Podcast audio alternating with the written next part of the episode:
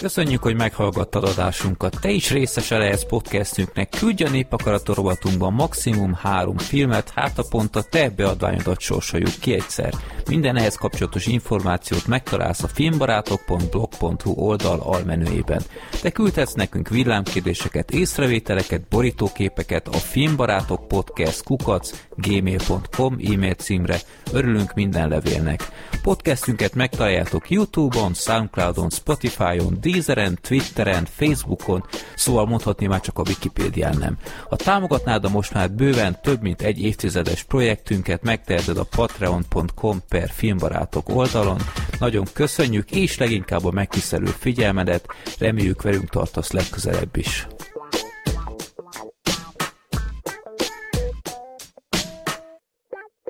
Akkor köszönjük szépen a figyelmeteket, legyetek jók, és találkozunk majd április közepe után kicsivel. Sziasztok! Sziasztok! Sziasztok! Jó, akkor uh, igazából meg is volnánk. Itt a következő adásban mik, mikről beszélünk majd. Szerintem mert... nem lesz rossz a felhozatal. Egyet. Hát a Sonic 2 talán, azt még lehet, hogy én is megnézem. Az elsőt láttam azóta a gyerekkel, és és úgy egész, egész jól elszórakoztam. Annak a filmnek nincs joga ahhoz, hogy egyáltalán elfogadható legyen, de mégis, tehát hogy ugye még az is az utolsó Covid előtti mozik uh-huh. közé tartozott, és én is itt tök jól el voltam rajta, főleg Jim Carrey miatt, de... Hát igen. De csak le- lehet, hogy ennek is így az az oka, hogy kevés Jim Carrey-t látunk uh-huh. mostanában ilyenfajta mentalitással, úgyhogy e- engem érdekel annak ellenére, hogy valószínűleg tartom, hogy még olyan jó se lesz, mint az első. Uh-huh.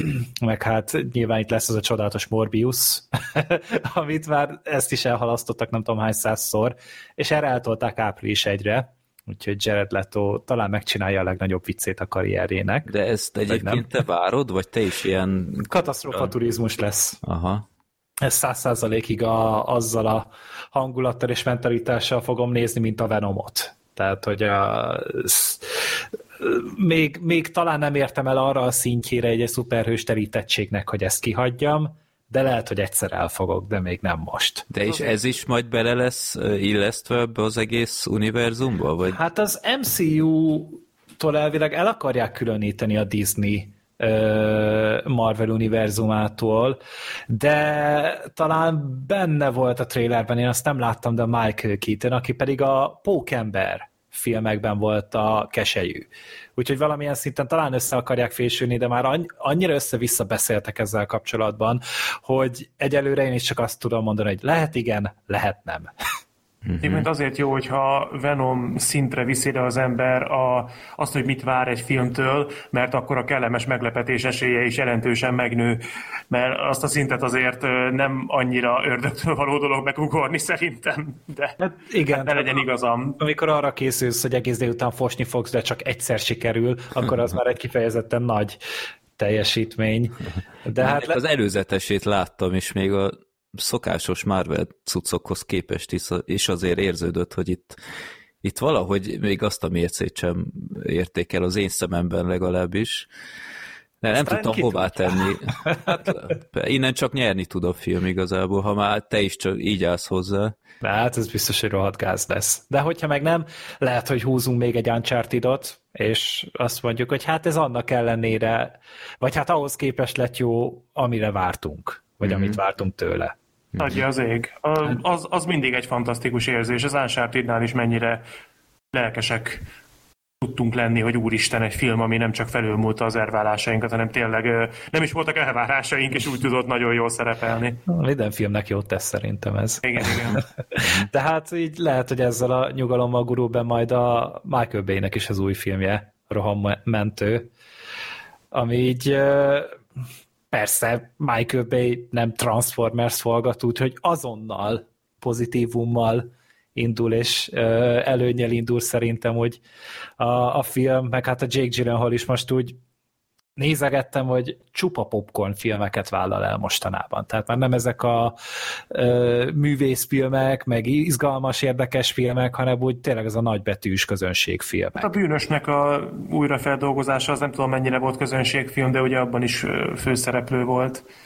De igen, de hogy nézd meg azt, hogy azt követően milyen filmekben fog igen, szerepelni. Igen. Tehát egy csupa-csupa hollywoodi ö, nagy film. És hát így én, én úgy bírom a Michael Bay-t, amikor nem Transformers csinált, tehát én a Pain and Gain-t meg a, a Bengázit is bírtam. Uh, Véletlenül sem mondott ki az előző borzalmát. Az melyik volt?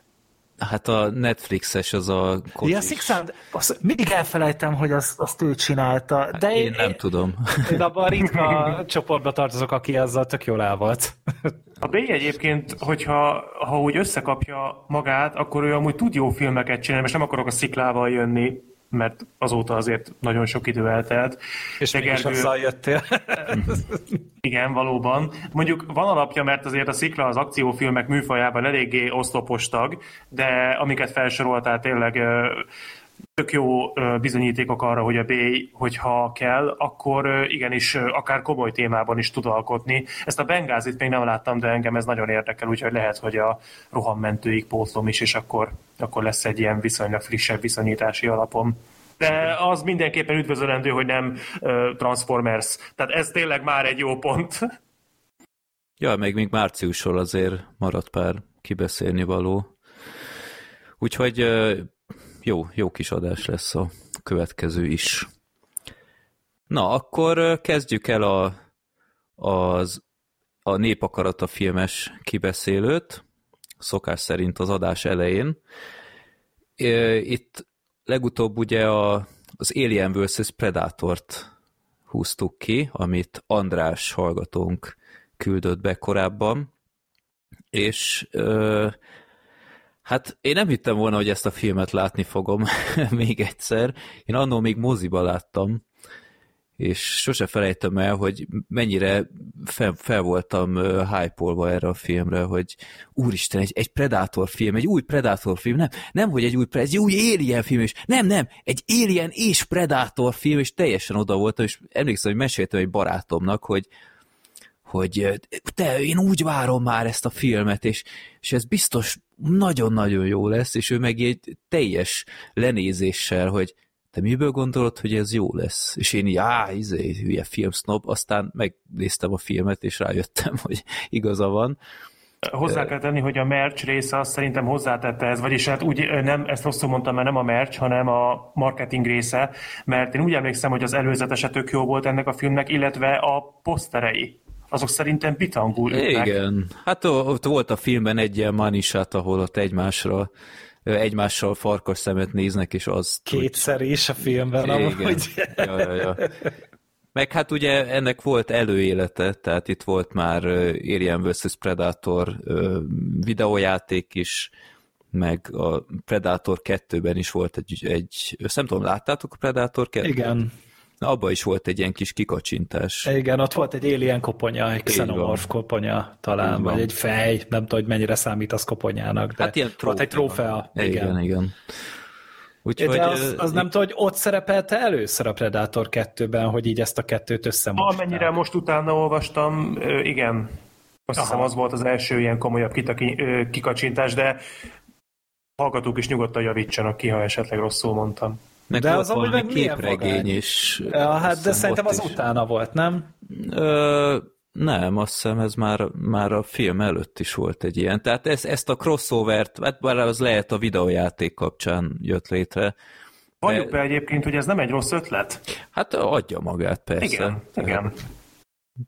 És, és tehát itt én, én jót vártam ettől a filmtől, és az elején úgy egész biztató is volt szerintem, amit láttam, mert bevallom nekem ez az alapötlet, hogy, hogy ebben a jég nem is tudom, Antarktisza, vagy hol játszódik ez. Tehát egy ilyen óriási jégréteg alatt egy ilyen piramis rendszert találnak, ez úgy nekem tetszett is, hogy ez egy olyan elszigetelt helyszín, az ember nem gondolná, hogy pont itt találkozik majd ilyen két ikonikus filmszörnyeteggel, de miért is ne, csak aztán hát egyre jobban szétesett a film. Ti láttátok ezt már korábban amúgy? Igen, egyszer. Aha. Én is egyszer, de annyira régen, hogy olyan, mintha most láttam volna először. Uh-huh. Hát pár nagyon, ilyen nagyon emlékezetes rész az megmaradt nekem is, de úgy pár, tehát pár ilyen hülyeségen kívül nem nagyon emlékeztem már, hogy annó miért nem tetszett különösebben, aztán igen, itt szép apránként rájöttem. Közben amúgy nyomoztam, és az Alien meg a Predator egy képregényben találkozott először 1989-ben. Mm. És maga, ez egy 89 és 2020 között futó képregény sorozat volt amúgy, és, és maga az ötlet is ezeknek a képregőnek a szerzőinek a brainstormingján merült fel a 80-as években valamikor, hogy össze kellene ereszteni valahogy ezt a kettő szörnyeteget. Hát meg ugye volt a 2000-es évek elején egy ilyen, nem, nem tudom, hogy ebben mennyi szándék volt, hogy mennyi ilyen filmet akartak csinálni, de ugye volt a Freddy versus Jason, az talán... utána volt, nem? Az utána volt? Az 2004-es volt. Az is 2000, jó, akkor Hát akkor nem tudom, akkor lehet, hogy egymás mellett készültek, vagy nem tudom, mennyire kooperáltak össze. Meg van egy képregény, amiből én gyakorlatilag születésem óta várom, hogy film készül, ez a Freddy versus Jason versus Ash, ugye az Evil Deadből. Ah, ja, igen. igen úgyhogy a, de valószínűleg ez soha nem fog megtörténni, úgyhogy hát így kell élnem az életemet. Közben de... nézem, Freddy vs. Jason 2003-as mielőtt. Tehát még megelőzte ezt. Igen, igen, tehát hogy talán lehet, hogy volt ebben egyfajta olyan indítatás, hogy akkor csináljunk ilyen filmeket, és mondjuk a Freddy vs. Jason az hát az egy ilyen nagyon-nagyon gonosz szórakozás a nézőnek. Nekem az jobban tetszik, mint az Alien versus Predator és valamennyire meg, ugye az Alien vs. Predatornak nem sokkal az első rész után jött egy második része, és az már tényleg kriminálisan szörnyű volt. Úgyhogy igazából nem csodálkozom, hogy ez úgy megfenek lett ez a dolog, de lehetséges, hogy tényleg ebben lett volna hosszabb távú tervezés, csak hát bedölt. Ha minden igaz, a, a Sigourney Weaver direkt emiatt is ölette meg magát az ilyen filmek, vagy a ilyen franchise végén, hogy Spoiler. véletlenül se, véletlenül se kerüljön bele ebbe, mert ő nagyon ellenezte az alapötletet. Uh-huh. És a Ridley Scott is elég szkeptikusan nyilatkozott a Alien vs. Predator kapcsán, bár aztán jóval később megnézte, és aztán rájött, hogy nem is olyan gáz, mint gondolta úgyhogy ilyen kis utóélete volt. Hát amúgy maximum az lehet itt az ellenérzésnek a tárgya, hogy, a, hogy ezek már tényleg nettó akciófilmnek készülnek. Tehát itt, itt tényleg arról van szó, hogy hogy harcolnak, és hát a, a Xenomorph meg általában inkább egy ilyen horror figura volt, és nem biztos, hogy ezzel össze lehet azt egyeztetni. Uh-huh. Hogy... A... Mondja csak. Ja, meg hát meg, meg maga az, hogy most miért harcolna amúgy a, az Alien bárkivel, és az levadásza, azt kész, belepetézik és továbbá, tehát hogy annak, hogy nem, nem kell harcolnia. De viszont a Predator szempontjából meg ez egy, ez egy ö, tök logikus ötlet, hogy az mm-hmm. meg le akarja vadászni mindig a legjobb prédát, vagy a legerősebb prédát, és hát a, a Xenomorphnál jobbat nem könnyű találni. Igen, ezért működik ez a pár, vagy ezért működik papíralapon ez a párosítás, mert az egyik az egy ösztönlény, a másik pedig egy vadász. Uh-huh. És ez, ez a kettő, ez kombinálható. Majd mindjárt rátérünk ugye a film kibeszélésére. Szerintem nem is lett a végeredmény szörnyű, de mondjátok el ti, hogy hogy éltétek meg.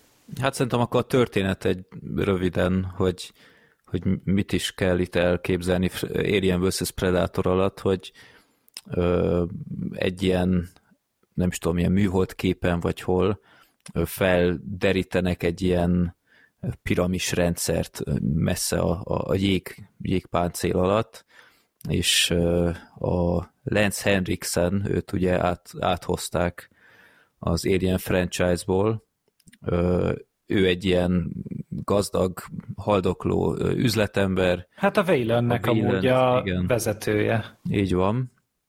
És ő egy ilyen zsoldos sereget katonákból, tudósokból így összetrombitál, és aztán lemennek oda, és megpróbálnak ilyen óriási felfedezést tenni, de amivel nem számoltak, hogy ott mindenféle ö, hát feljegyzést, ilyen inka, meg nem tudom én, tehát milyen háromféle inkák voltak, asztékok, meg máják, vagy mi, vagy én nem tudom már pontosan összerakni, de, de lényeg a lényeg, hogy ott kiolvassák, hogy ez valami ö, szentély lehetett, ilyen ö, áldozathozat, hozatalos kripták, meg stb. És ö, aztán hát megjelennek ott a predátorok is, meg a, az éljenek is, akik ott, ö, ott voltak így hibernálva, úgymond ö, kicsit zavarosnak hangzik, de lényeg a lényeg, ott lenne a, a jégpáncél alatt ilyen alagút rendszerben aztán összecsapnak, és ez aztán a küldetés, hogy egyrészt kijutni onnan élve az embereknek, és megakadályozni, hogy, hogy ki is jussanak ezek a szörnyetegek. Hát nem tudom, kicsit túl, túl okosnak hangzik ez a leírás, mint amilyen maga a film. nem tudom, egy kicsit túldimenzionált, de lényegében, ahogy Gergő mondta, ez tényleg egy, egy akciófilm. És hát akkor nektek hogy tetszett? Hát nem tempózták túl amúgy. Abszolút nem.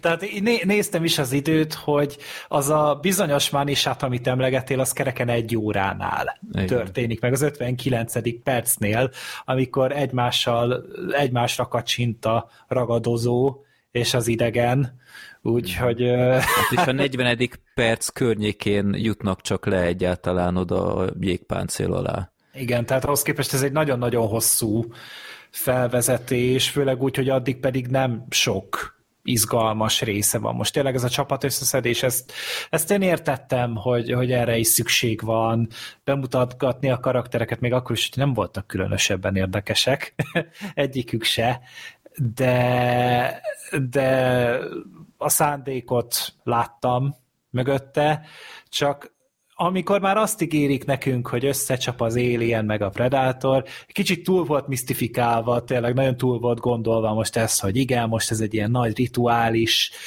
ö, közeg, és akkor ide eljönnek száz évente a, a földön kívüli vadászok, és akkor összecsapnak a, az idegenekkel, akik valamiért így itt laknak, valamiért van itt egy idegen királynő, és azzal így szaratják a tojásokat. Igen, az, a, az a történelmi háttér, az egy kicsit zavarba lennék, hogyha most annak az értelmét így konkrétan pontszolgatni kéne. Teljesen indokolatlan ilyen háttérsztorit raktak e tekintetben, és a, ami a legbizarabb volt, hogy jönnek ezek a tudósok, akik ugye elvileg semmit nem tudnak, hogy kik ezek, meg mik ezek, meg hová kerültek, de így, így minden lepkefinkból így tökéletesen összerakják, hogy, hogy mi történt itt, és kik ezek, és, és annyira kiidegelt már ez az egész. Ilyen kalambó fenomén amúgy. De hát még a kalambónak is több idő kellett, tehát ezek konkrétan látnak egy ilyen ö, tekerős feladványt, vagy akármit, és, és elsőre megoldják, és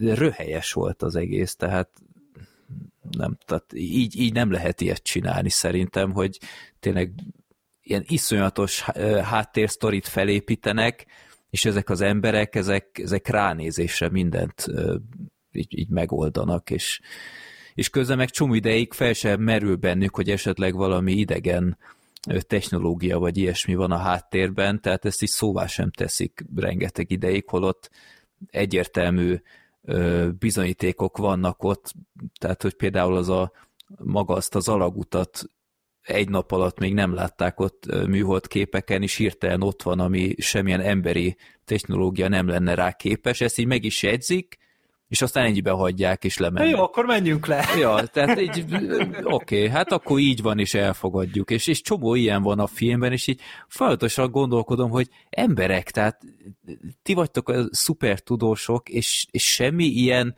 ö, háttérgondolatotok nincs, hogy, hogy itt valami nincs rendjén, nem tudom, röhelyes volt az egész. Pedig amúgy ezen mennyire jól lehetett volna építeni a feszültséget. Tehát az, hogy szépen lassan ott így összerakni.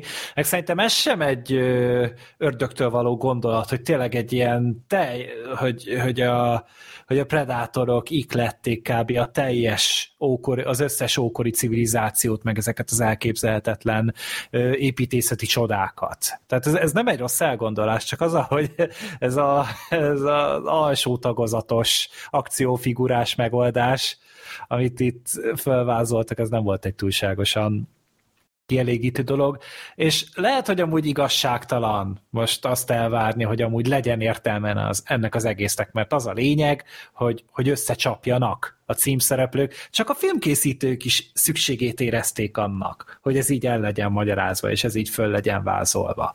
Pedig a, elég csak a, a Schwarzeneggeres Predatorra gondolni, hogy igen, ott vagyunk a dzsungelben, és egyszer csak találkozunk a, a Predatorra. Fog, fingunk nem volt róla, hogy honnan jött, vagy hogy mit akart, ezt tök jól elmagyaráztak azzal, hogy igen, kegyetlenül elintéz néhány embert, vadásza a katonákat, mindent, főleg akiknél fegyver van. Uh-huh. A technológiáját is tök jól bemutatják, a módszereit, még a, a van ott valamiféle ilyen morális értékrendje is ezzel hát kapcsolatban. Hogy... is van. Igen. Te, hát ilyen, tehát, ilyen becsületkódexük van a predátoroknak. Ezt, az... Ebben a filmben is láttuk egyébként, hogy, hogy aki fegyvertelen, vagy, vagy nincsen egy ligában velük erőnlétileg, azt, azt nem bántják. És ez mondjuk tetszik, ez az adalék, de ezt a, a későbbi, vagy akár a korábbi filmekben is már úgy, úgy ahogy láttuk. Uh-huh.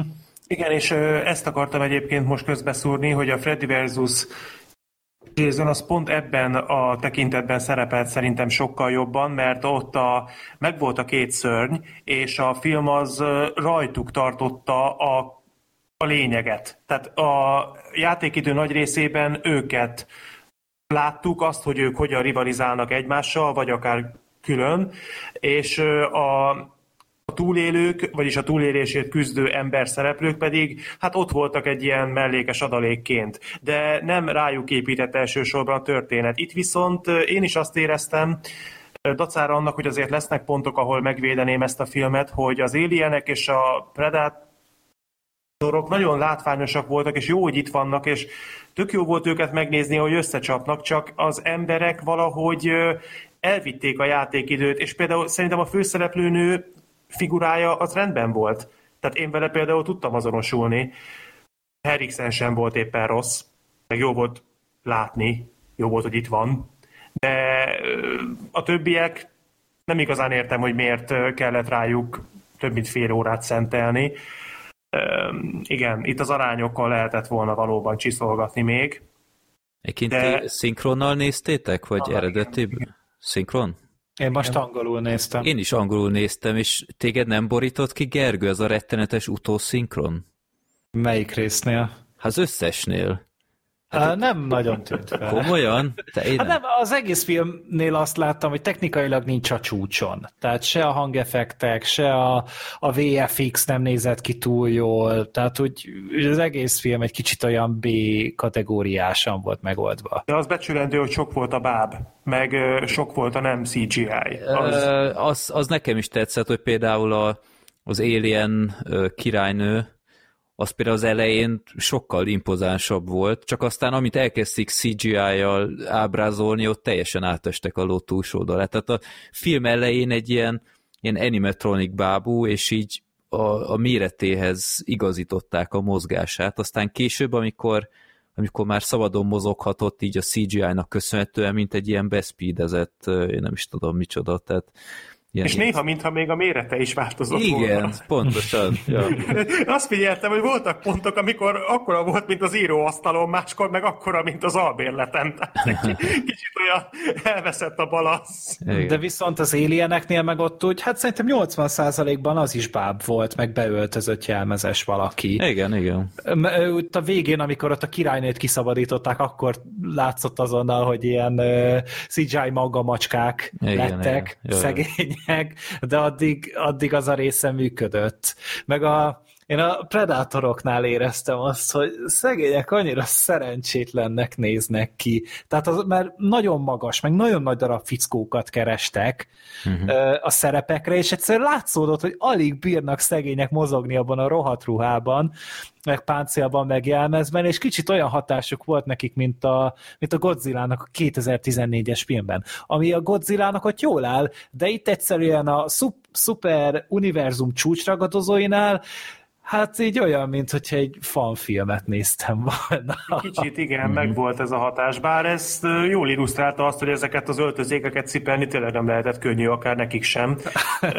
Kicsit úgy életszerűbbnek tűntek, bár ez nem tudom mennyire dicsérhet, hogy egy Predator életszerűbbnek tűnik, lehet, hogy pont nem ez kéne, hogy legyen a funkciója. Hát csak, hogy a korábbiaknál nem tűnt ez így fel, de, de a mostaniaknál, vagy ennél tök, tök értem, amit a Gergő mond, mert ilyen úgy nézett ki, mint hogyha direkt a Predator öltöztetőboltból jöttek volna ki, tehát ilyen hót steril az összes, nem tudom, valahogy tényleg ilyen kosztümnek tűnt, és nem, nem ilyen Predator űrlénynek. Hát igen, amit én még el akartam mondani, az az, hogy nagyon-nagyon gyorsan összegzem, hogy igazából az nekem tetszett, hogy az első egy óra után azért eléggé pörgős volt a film, voltak benne olyan akciók, amikre azt mondom, hogy jól működtek. És Na, a... melyik például? Mert én ezt direkt kiírtam, hogy szerintem az akciójátek nagyon egyrészt kiheréltek voltak, mert itt nagyon érződött, hogy utólag cenzuráztak, és olvastam, hogy valóban így is volt, hogy, hogy ne erbesorolást kapjon de én nem tudom, valahogy nagyon jellegtelen akciójátek voltak szerintem többnyire. De nem kapott végül ez ö, felnőtt besorolás? Én is úgy emlékszem, hogy ez úgy jött. Benne egy, egy később kapott egy, egy unrated kiadást. Akkor én azt láttam, mert én, én pont is. azon gondolkodtam, hogy én úgy emlékeztem, hogy ez a film PG-13 volt, de hogy az a verzió, amit meg én néztem, ott úgy volt fuck is, meg volt ö, néhány vagdosás. Szerintem is, hát azért, amit én láttam, ott voltak lefejezések, meg mit tudom én. Tehát akkor, ott, akkor ti azt láttátok, én, én pont, hogy egy ilyen lájtosabbat láttam. Ja. De, de akkor lehet, hogy hiába mondom például neked, Freddy, hogy nekem tökre tetszett az az akció, amikor a Predator rálő az Alienre egy olyan hálót, ami így belevág a fejébe. Igen. És akkor ott hullik az Aliennek a vére, az meg volt a te verziódban? Ö, hát de, de ott nem halt meg, hanem csak így megsebezte. Nem, Igen. nem, nem halt meg, csak hogy az az, az akció az nekem például úgy Az tetszett, benne az... volt, de például a, a, amikor a főszereplőnő mondja, hogy you are one ugly mother, és utána a motherfuckernál ott, ott nem hallani a, a végét. Az az, nálatok meg igen. Az az r is el volt vágva. Ja, Előtte volt aha. egy másik fuck, és az, az hallatszódott, de ott a motherfucker én is vártam, hogy na mikor fogják elmondani, és ott, ott, ott itt is volt egy ilyen hangeffekt, valami robbanás talán? Mi a szarabszat uh, Igen, igen, ott az... Valami olyan, akkor volt valami háttérben történő dolog. Az, a szinkronban amúgy kimondták, mármint nem tudom, nem olyan csúnya szóval, de ott végigmondták. Szóval arra akartam csak kivezetni, hogy szerintem voltak akciók, amik működtek, illetve nekem a Predator szerepeltetése ebben a filmben az tetszett, hogy ahogy már beszéltünk is róla, tök jó, hogy itt még jobban rámentek arra, hogy milyen kultúrából származnak, hogy ők nem ész nélküli gyilkosok, hanem, hanem van moráljuk, van egy vadászathoz való hozzáállásuk, amit tartanak, és ez tök jó volt érzékeltetve. Azzal viszont problémám volt, hogy mivel ez egy akciófilm, nem pedig horror, így az alienek nekem egy ilyen töltelék valaminek tűntek. Tehát az alienekben messze nem volt annyi kraft, mint az ellenpólusban, akár még csak az emberekben is, mert, mert az alieneket úgy szoktam meg én legalábbis, hogy ők, ők elsősorban a félelemkeltésre pályáznak, nem, els, nem feltétlenül arra, hogy minél látványosabban jelenjenek meg és robbanjanak szét. Covenant az mondjuk egy kicsit a másik, a mérleg másik nyelvére tette a, a súlyt ebben a kérdésben, de, de értitek, hogy mit mondok, tehát azért uh-huh. az Alien az mindig inkább egy ilyen rejtelmesebb, a sötétből támadó, akár hordákban megjelenő, rendkívül vészjósló entitás volt, itt pedig egy ilyen darálni való hús ként hát, jelent meg. Túl, és ez sokkal több volt belőlük, mint a Predatorokból, úgyhogy így, így kellett valahogy balanszírozni, igen, de igen, csak értem, a két, karak- mondasz, a két karakter között nem volt meg az egyensúly. Igen, az hát Alien itt sokkal igen. kevésbé volt uh, fajsúlyos. Hát a Predatorok voltak a főszereplők igen, gyakorlatilag. Igen. És aztán ugye ilyen body movie is lett a, az emberrel, tehát, és ezt, ezt úgy el lehet sütni amúgy, tehát ez olyan egész jó ötlet lehetett volna, csak aztán konkrétan a film utolsó 20-25 percében konkrétan így egy csapatként. De az már nekem kicsit sok volt, amikor a Predator fegyver gyárt az embernek, meg, meg tényleg szinte már a csok jelenetet várod a végén, és ez, ez ugye azért valahogy nincs rendjén. Jó, hát ha azt uh, látjuk, akkor az plusz egy pont IMDb-n. Mindannyian egyetértünk ezzel. Hát a hát nyelv, nyelvezés. besorolás. ja. Uh, igen, szóval hát nem tudom, ilyen, ilyen nagyon fura volt számomra ez a film. Tele volt ilyen, ilyen abszurd jelenettel. Tehát például a végén, amikor ez a, ez a felvonóval, így érzése 300-zal tepernek fölfelé, még a, a lökés hullámot is lehagyják. De hát ezért mondom, ez mi, mi az Isten? De utána meg mint egy, mint egy ilyen karácsonyi filmben így a szánnal így Igen. az, az, az szinte már ilyen családias uh, utolsó vakációs beütésű volt, úgyhogy uh, igen, ne, nekem is, ne, nekem az, az egész filmnek az összes problémája kb. oda vezethető vissza, hogy a Paul W. Anderson egyszerűen nem elég jó rendező ehhez. Uh-huh. Hogy, hogy itt jó akciójelenetek legyenek, hogy a horror része működjön, tehát itt egy, itt egy nála sokkal, sokkal, sokkal jó képességűbb B filmes rendező lett volna, mert tényleg én nem, a, nem azt hiányolom, hogy ez itt valami hardcore skifi legyen, vagy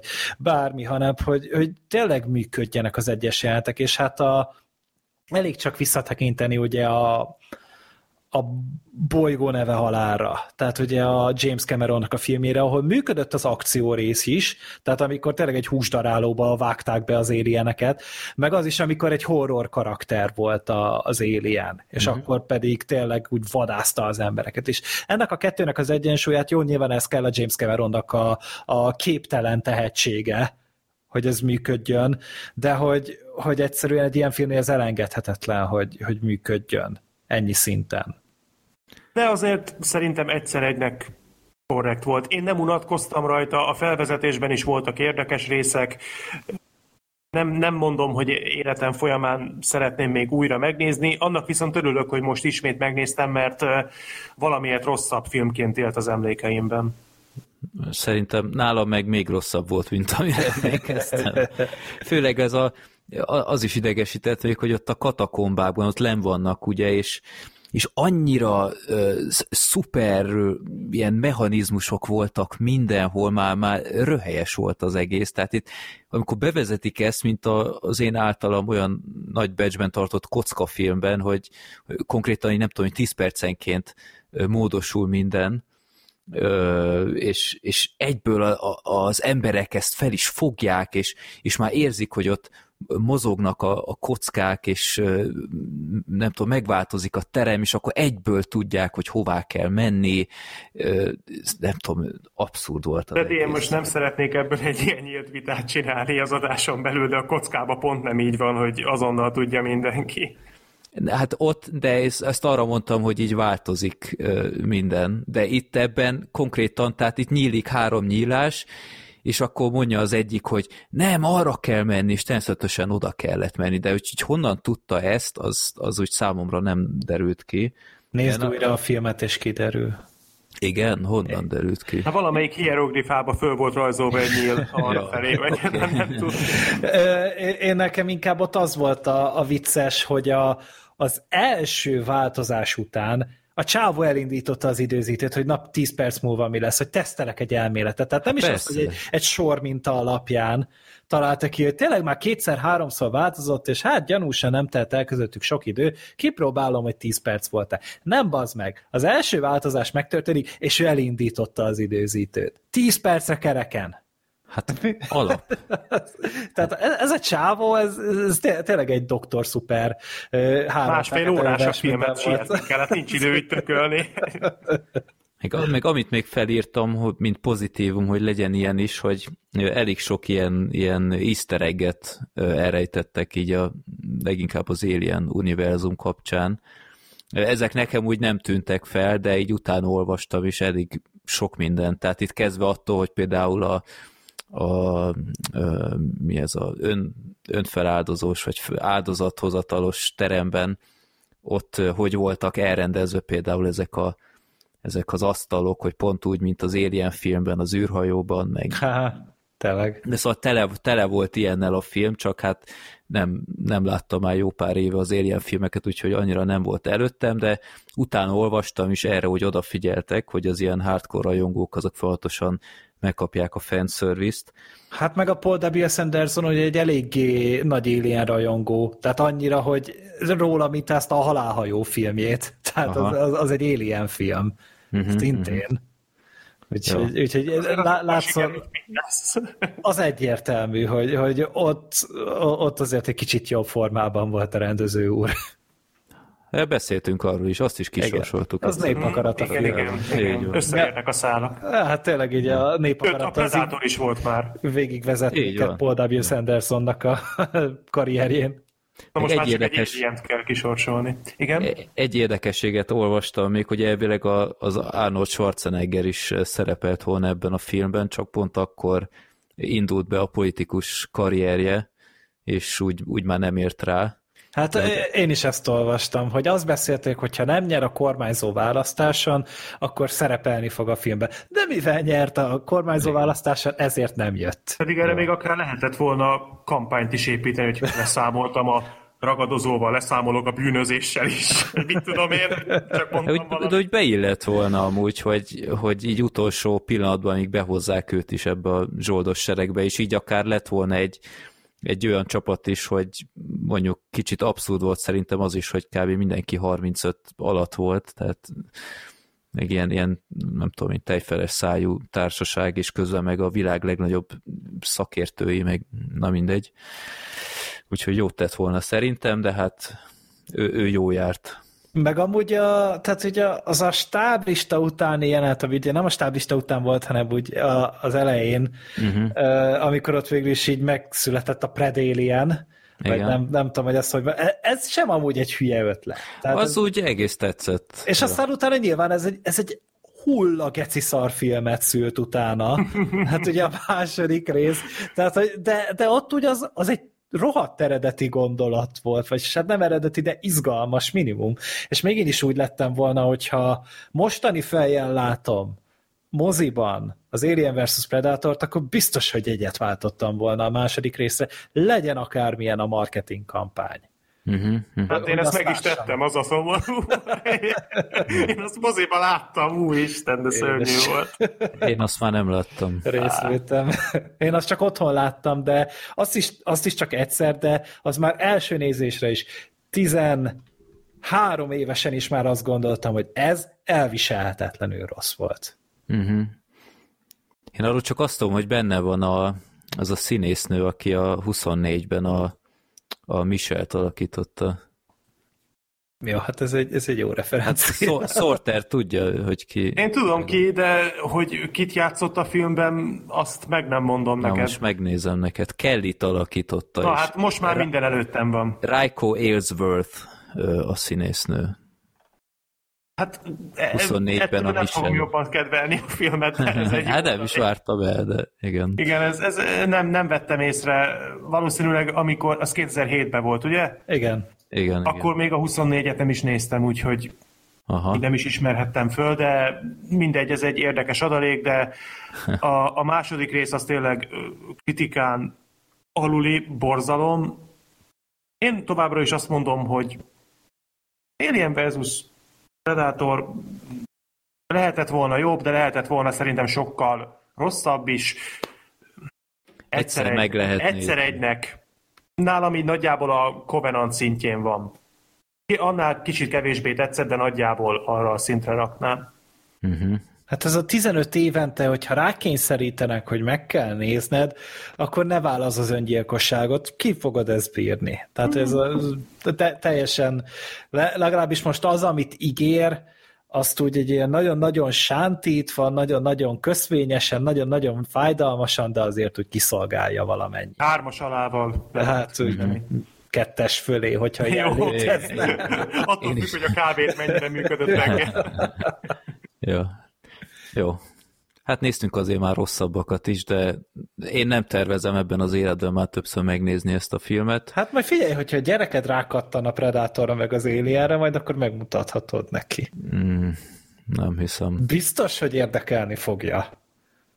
Hát gondolod, hogy, hogy amire ő ebben a korban lesz, még egyetlen mond bárkinek is valamit, hogy Predator, meg ilyenek? Hát figyelj, most is készül, idén is érkezik egy Predator film, úgyhogy én nem tartom kizártnak, hogy egy pár évente azért jönni fog valami. Uh-huh.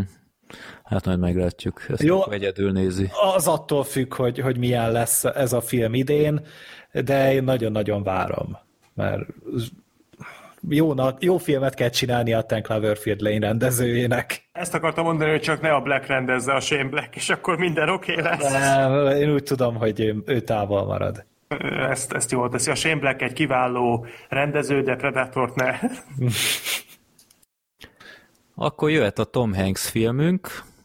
Ugye a Tom Hanks rovatunkon belül a Patreonos támogatóink szavazhatták meg a Tom Hanks listáról, hogy amiket még nem tárgyaltunk ki, hogy, hogy mi jöjjön, és ö, akkor beszéljünk most az 1985-ös Magas barna férfi felemás cipőben című eposzról, ami írdatlan nagyot bukott annak idején, és egy, egy, egy francia remake. Pontosabban egy francia filmnek a, a remake-je, igen. Pierre, Pierre Richard. Igen, a magas szőke férfi felemász cipőben talán? Ö, azt hiszem az, igen. Ö, ti láttátok egyébként ezt a filmet és a, a francia eredetit korábban? Nem.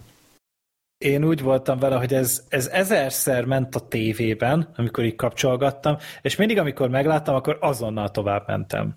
Uh-huh. Mert egyszerűen már a címét is megláttam, és már hülyét kaptam, hogy ilyen hülye címet hogy lehet adni egy, egy filmnek. Tehát így az eredet is egy Ibsen művet ígér, de hát ez a magyar cím, most ez a magas barna, Tom Hanks nem is magas, basz meg. Tehát én, én nem tudom, hogy ez hogy állt össze. Uh-huh. Igen, én se láttam korábban se ezt, se az eredetit, bár állítólag a Pierre Richard film azért az lényegesen jobb, mint ez és ezt el is hiszem, de akkor hát nincs mese, beszélnünk kell erről a Tom Hanks filmről is, a 85-ös ez a film, és ugye öt évvel a, a legelső színészi alakítása után. Tehát ott már egy kicsivel ismertebb név volt, és ennek ellenére azért nagyobb reményt tápláltak itt a filmbevétele kapcsán, de igazából senki nem vett tudomást erről a filmről. Nehezen, nehezen is marketingelhető szerintem. Hát úgy látom, hogy a, a költségvetés volt 16 millió, és a világszintű bevétel volt 8,6 millió, tehát uh. még a felét sem hozta be ez a szerencsétlen film. Igen. Ez nagyon fájdalmas. Ez igen. Pedig azért annyira nem volt rossz ez a film. Hát... Uh... ajaj, ajaj, na jó, kezdjétek ti. Inkább az az érdekes, hogy Tom Hanks ezután még amúgy így tudott tovább lendülni. Bár azért az is igaz, hogy egy film azért nem tudja általában kinyírni valakinek a karrierét. Tehát, hogyha közben azért dolgozik folyamatosan, és a többi film azért hoz egy szintet, akkor úgy fenn, fenn lehet maradni. És talán Macskák azért... rendezőjét majd megkérdezzük erről még, amúgy igen jogos. Ja. Jó, ki vállalkozik, hogy elmondja ennek a filmnek a történetét? Hát megpróbálom valahogy összehányni. Én nem régen láttam, én tegnap előtt néztem meg talán ja, úgy emlékszem, hogy tegnap előtt. Az a lényeg, hogy van itt egy ilyen CIA-s történet, ahol az aktuális CIA vezetőnek volt talán valamilyen drogbiznisze, és ezt akarta lebuktatni egy, egy olyan másik cia és aki az ő pozíciójára pályázik, és hogy és ennek a nyomozásnak a folyamán tulajdonképpen egy ilyen nagy meghallgatást akarnak tartani. És a meghallgatáshoz hozzá hazudnak egy ügynököt, aki majd valamiféle ilyen koronatanú lesz ebben az ügyben, és ő nem létezik valójában. Tehát ő csak kitalálja az a fickó, aki el akarja magáról terelni a gyanút, és ő azt mondja, hogy na, de majd ott a reptéren érkezni fog valaki, és ő majd az én ügynököm lesz ezzel a, ebben az ügyben, és őt tök random fogják kiválasztani a repülőtéren, és itt ö, megjelenik egy ö, magas barna férfi felelás cipőben, tehát az egyik lábán konkrétan egy ilyen normális, rendes alkalmi cipő van, a másik lábán pedig egy piros tornacipő. És ez alapján választják ki, mutatnak rá, hogy ő az ügynök, és ezután a, ez, ez a karakter a Tom Hanks, és az ő nyomába ered a CIA-nek így a kis nyomozó testülete, és és minden egyes megmozdulásában azt látják, hogy ő egy kettős ügynök, ő itt valamit szervezkedik, és ő itt valami, valami nagyon-nagyon komoly titkokat és kémes műveleteket hajt végre. Hát egy ilyen CIA-s belviszályba belecsöppen ez a, ez a Tom Hanks karakter, úgyhogy nem tud az egészről semmit, és, és ott gyakorlatilag, hát mint a mint a Bud Spencer Terence Hill-es nyomás után a filmben egy kicsit, hogy, hogy azt hiszik, hogy tényleg ők a, a titkos ügynökök közben teljes civilek, és erre is húzzák fel az egész filmet, hogy ő csinál valamit, ami tök ártalmatlan, de a két CIA és oldal egyből belelát valamit, és azt hiszik, hogy ez egy kód, vagy, vagy mit tudom én. És hát ez, ez roppant gyorsan rendkívül fárasztó lesz. Erre építi az egész humort a film, és, és engem nagyon gyorsan kiidegelt. Hát az a baj, nem sok, nem sok igazán jó humor petárdát tudnak így a filmben eldobni, Na. mert mindegyik kb. így hát az arcára esik. Egyetlen egy jó poén volt, ami nekem tetszett, amikor rosszul kötötték vissza neki a fürdőszobában a csapokat, és amikor a, amikor a WC-t húzta le, akkor jött a csapból a víz, amikor a csapot nyitotta meg, akkor az zuhanyzóban uh-huh. jött a víz, és az úgy, az úgy nem volt rossz. Nekem, nekem egy, egy ilyen vicces rész volt, amit kiírtam, hogy a Kicsit random, tehát itt valószínűleg a, a név miatt igazolták le, de az ilyen tarzamániás Carrie Fisher, aki, aki csak úgy megjelenik, és, és mindenképp Tarzannal akart szexelni, és csak ordítozva lehetett vele kezdeni, és már ilyen leopárd bikini vagy fehér neműbe van, meg ilyenek. Ez nem tudom, nagyon, nagyon random volt, de ott egy kicsit felnevettem, hogy ez akkora hülyeség. Hát épp ezért működött, mert annyira a semmiből jött. Igen. De szegény Carrie Fisher is, tehát itt így megcsinálta magának a karriert, 83-ban lezárta ugye a, a Jedi visszatérrel az akkori trilógiát, és aztán két év múlva meg ez a, ez a szerepe. Hát de a hogy... Blues Brothers még ezután jött, nem? Ja, az, az, az, az 80. 80. Igazad van. Igen. 80? Brothers. Hát most már én se tudom, majd mindjárt kiderítjük. Ez hogy nagyon a gáz, hogy nem 80-as évek a Blues Brothers, mm-hmm. igen, tehát igen. Hogy ez, itt már azért, hogy bőven fönn volt a térképen a Carrie Fisher, és itt is így ilyen szerepet kap, hogy egy leopárd mintás fehér hát nevűben tarza hangot, meg csita hangot utánoz. Én egy kicsit azért itt ezt rangon a Lulinak érem. Mert figyelj, Gergő, ez is egy munka, ezt is el kell végezni. Mondjuk nem biztos, hogy egy Carrie Fishernek. Hát később aztán volt egy sokkal jobb közös filmjük, a, a 89-es, a, a The Burbs, mi is volt a magyar címe, a, ami sok az sok, arról is beszéltünk igen, már korábban. Igen. Hát meg a Carrie Fishernek a legjobb szerepe az a Jay és Néma Bob visszavágban az apáca Hát, ebben. vagy a Fanboysban is benne volt.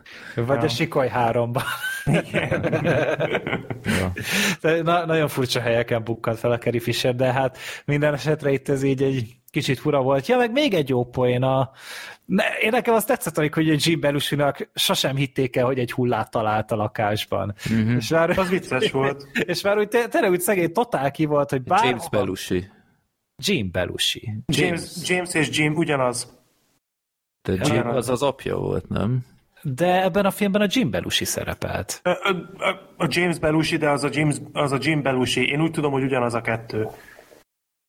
Én a James Belushi ja, igazad már van. úgy leírva, hogy Jim Belushi. James Adam kötőjel, vagy zárójelben Jim Belushi. Jó, visszavonom. Egy kicsit megijedtem, hogy itt valami nagyon nagy hülyeséget De az apját, de az apja is Jim, vagy nem, az, az John Belushi, jaj. A testvére volt a John, nem? Aki a Blues Brothers-ben volt. Ő volt a John Belushi. Nem az apja volt? Nem, a testvére. Jézus Mária, micsoda filmes podcast vagyunk mi itt. A John Belushi volt a Bruce Brothers-ben, a Jim Belushi pedig a magas barna férfi felemás cipőben, Jó, meg a kutyám akkor- Jerry Lee-ben. Le, jöhetnek a dühös kommentárok. Itt Belushi terén még nagyobb hiányosságaim vannak, mint Baldwin klán. De, de tény és való, a Belushi vicces volt ebben a filmben szerintem. Hát volt egy pár jó jelenete. Nekem azt tetszett még a, az mondjuk nyilván nem az ő érdeme, de ott volt egy ilyen elég komoly kaszkadőr mutatvány, amikor az Ja, a a biciklivel? biciklivel, ami konkrétan a levegőben szétesik, és így bele a vízbe, hogy az úgy elég komoly mutatvány volt. Hogy Én is azt néztem, hogy ez, ez szerintem manapság, de biztos, hogy megcsinálták, hát hogy ez egy Jackass Jackass, igen. Ja. Ja. De ott én is elismerően ö, csettintettem csak, hogy na igen, tehát hogy ez a, hogyha valamit a 80-as éveknek meg kell adni, akkor az az, hogy totál felelőtlenül és totálisan az emberi életet semmibe véve hajtották végre ezeket a kaszkadőr mutatványokat, és igen, ezek, ezek olyan dolgok, amik az örökké valóságnak szólnak. Még hogyha ez a szerencsétlen film nem is. Ennél már csak a Néma filmes időszak volt durvább, gondoljatok csak Ja, a generális a, Igen, igen, igen, a ja. Buster azért eléggé durván. Arról is Tehát- beszéltünk a népakaratában, azt is A kisorsolt. generális Generális. Igen, a generális Buster Keaton. Ott azért bőven voltak olyan kaszkadőr mutatványok, amire valószínűleg manapság egyetlen biztosító társaság sem bólítana bizárt. rá. Nagyon komoly. Hát tudod, most már az a nagy szó, hogy igen, a, a Tom Cruise rákötötte magát egy repülőgép oldalára, Buster Keaton pedig két mozgó vonat közé ugrik. igen. igen. Én arra em... igen. Ez, ez abszolút jogos, de ez tetszik ez a hasonlat. De igen, Gyakorlatilag szóval rádölt egy ház, meg mit tudom én, de... az, a, az a csáva, amiket túlél, tehát az, a, az tényleg ez a hülyék szerencséje van ilyen? Tehát, Hát a hülyék és a hülyék per genik szerencséje. Ah, tehát ez, ez elképesztő szerintem. De hát mi- mindegy, szóval az, azért még a mai napig meg lehet ezeket villantani, és most már inkább Jackass filmekre kell tekinteni, hogyha hasonló őrültségeket akarunk látni. Egyébként csak ö, ezt megkérdezném, hogy lehet, hogy csak én voltam nehéz felfogású, de ti a film elején értettétek, hogy mi a fene zajlik? Tehát olyan rosszul volt szerintem ez az egész, egész ö, CIA-s történet felépítve, hogy itt komolyan csak kapkodtam a fejemet, hogy kik ezek, meg mi a fene van itt? Hát úgy én valamennyire felfogtam azt a részét, bár tény, hogy nagyon idegen volt ehhez a filmhez ez a fajta, me- mert ez inkább egy ilyen Mission impossible történet lehetett volna inkább, vagy, a, vagy akkor már inkább csupaszpisztolyos, hogyha ennek a paródiáját nézzük, és, és utána ez a váltás, ez olyan nagyon képtelen volt. Hát én rajzoltam közben, úgyhogy én eddig annak tudtam be, hogy azért nem értettem, mert nem figyeltem eléggé, de akkor lehet, hogy nem. De tudod, mi nem derült ki, hogy mi a szar volt az a piros cipő? Igen, azt én is vártam, hogy Azzal a James Belushi szivatta meg. Valahogy utaltak erre. Hát, hogy nem, hát ott a James Belushi utána azért jött a cipővel, hogy utaljon rá, hogy ő a reptéren így jelent meg. Tehát, hogy Igen. ezzel szekírozta az első jelenete mm-hmm. miatt. De az nem derült ki, hogy, a, hogy ő miért így jelent meg, és így Igen. közben ez így a címben benne van, akkor én úgy szeretném azt tudni, hogy mi a szar van. Hát, konkrétan lehet, hogy a film-. De konkrétan a film eredeti címe az, hogy The Man with the One Red Shoe, tehát a férfi az egy piros cipőben. És ehhez képest meg tényleg nem, nem derült ki, hogy konkrétan mi volt az oka. Én azt hittem, hogy később kiderül, hogy nem tudom én, beázott, vagy, vagy akármi, de, de nem. Hát, de tényleg úgy, mert az szerintem még a történethez is valahogy reflektált volna, hogy azért lettem én a célpont, mert valami hülyeség történt a repülőn, vagy a repülőút folyamán, és Igen. így, és, és nekem ez totál kimaradt, úgyhogy ez, ez nekem egy fájó pont. Hát igen, mert ugye a Tom Hanks figurájának a múltját sem nagyon ismerjük meg, mert ugye akkor találkozunk vele először, amikor megjelenik a cipővel. Igen. Igen. Mondjuk ebbe így nem gondoltam bele, de egyébként ez jogos abszolút. Igen. Meg ritkán mondok ilyet, sőt, szerintem nem tudom, hogy valaha mondtam ilyet, de szerintem a Hanks, Tom Hanks nem illette ez a szerephez. Valahogy, oké, a szerep is szar volt, de mm, tehát én nem, valahogy nem éreztem, hogy ő tényleg kihozott volna ebből mindent, nem, nem állt jól neki ez a, ez a hegedűs elvarázsolt meg, meg mondjuk... inkább jobb lett volna szerinted? Mert én rá gondoltam. Akár. Tehát például ez, a, ez az erőltetett szerelmi szál a filmben, ezzel a ügynöknővel, annyira nem működött köztük a kémia. Tehát ráadásul nem is értettem, hogy ez a nő most hirtelen mitől bolondult bele a Tom Hanksbe. Tehát Én annyira... azt, azt se értettem, hogy miért ketten bolondultak bele egyáltalán Tom Hanksbe egyből, tehát Carrie Fisher is, meg ugye ez az mm-hmm. ügynöknő is nyomult rá, miközben meg tényleg azért itt semmi sármia nem volt ennek a fickónak. Ja. Meg a filmnek a humora is szerintem többnyire teljesen becsődölt. Tehát csont száraz volt az egész film, tehát alig volt valami, ami tényleg így feldobta volna az egészet. Fontosan csak azt látjuk, hogy hogy emberek nézik őt távcsővel, üldözik, aztán két csoport egymást figyeli távcsővel, és, és hozzá a zene az tökre nem illet sokszor, tehát így a legrosszabb ilyen 80-as évekbeli szinti szaxofon dudolás, ilyen lift zene megy sokszor, nem tudom, valahogy nagyon, nagyon nem működött nálam ez a film szerintem. De hát szerintem így ezt, ezt így kollektíven tudjuk mondani, hogy ez a film ugye eléggé semmilyen szintelen, szaktalan volt. Na, a Sorter megint megvédi. Hát most nem nehéz helyzetben vagyok, mert hatost adtam rá IMDb-n. Mi? Nem vagyok tőle elájulva. Uh, mit mond? Igazából azért nagyon nehéz most a helyzet, amiben vagyok, mert uh, azzal megvédeni a filmet, hogy én tudtam rajta nevetni, az nem jelent semmit, mert a, a poénok az annyira szubjektív dolog. Tehát most valaki ezen tud nevetni, valaki nem. Itt én nem tudok érveket felhozni. Nekem azt tetszett ebben a filmben, hogy végig tudta egészen a legvégéig tartani azt a szintet, hogy történnek a dolgok, történnek a, a megfigyelések, poloskáknak a behelyezése, kémeknek a kihelyezése, és nem tudom, nálam valahogy működött az, hogy a Tom Hanks ebből így nem vesz észre semmit, és, és pont nem reagál rájuk sehogy, és ez valahogy egy kicsikét a Babies és Butthead filmre emlékeztetett engem, és lehet, hogy emiatt is egy kicsit úgy, úgy vidámabban néztem végig, Bevallom nektek, a... volt az a kémnő, aki el akarta csábítani a Tom Hanks-et. Uh-huh. Nekem ő kimondottan szimpatikus volt. Azt én sem feltétlenül értettem, hogy ez a, ez a románc ez miért alakult ki közöttük, bár a film azért valamennyire magyarázza, mert ugye a nő az egyszer nagyon erősen kifakadt, hogy végre egyszer kapott egy férfitól virágot, meg mit tudom én, és hát hogyha nagyon, nagyon bugyutára ne visszük a szintet, akkor hát, ezt talán, talán magyarázza. Nagyon elkeseredett egy... lehet. Igen, tehát most én is érzem, hogy nagyon megengedő vagyok, már már kellemetlenül megengedő. Itt azért ezt hozzáteszem, hogy amúgy a, ennél még a West Side Story-nak se komplexebb a szerelmi története, tehát hogy, hogy emiatt amúgy csúnya lenne bántani ezt a filmet. Igen, tehát tök egyetértek azzal, amiket elmondtatok, abban a tekintetben, hogy tudom, hogy nektek miért volt mindez negatívum. Én tudtam nevetni ezen a filmen, tudtam szórakozni rajta, elpörgött az idő vele. Én nem mondom, hogy mindenképpen újra nézném, sőt, ha nem látom soha az életben, akkor is ö, ö, tudtam volna létezni, de én abszolút nem bánom, hogy megnéztük. Számomra egy kellemes másfél óra volt. Hát rövidnek rövid, azt nem lehet tőle elvenni.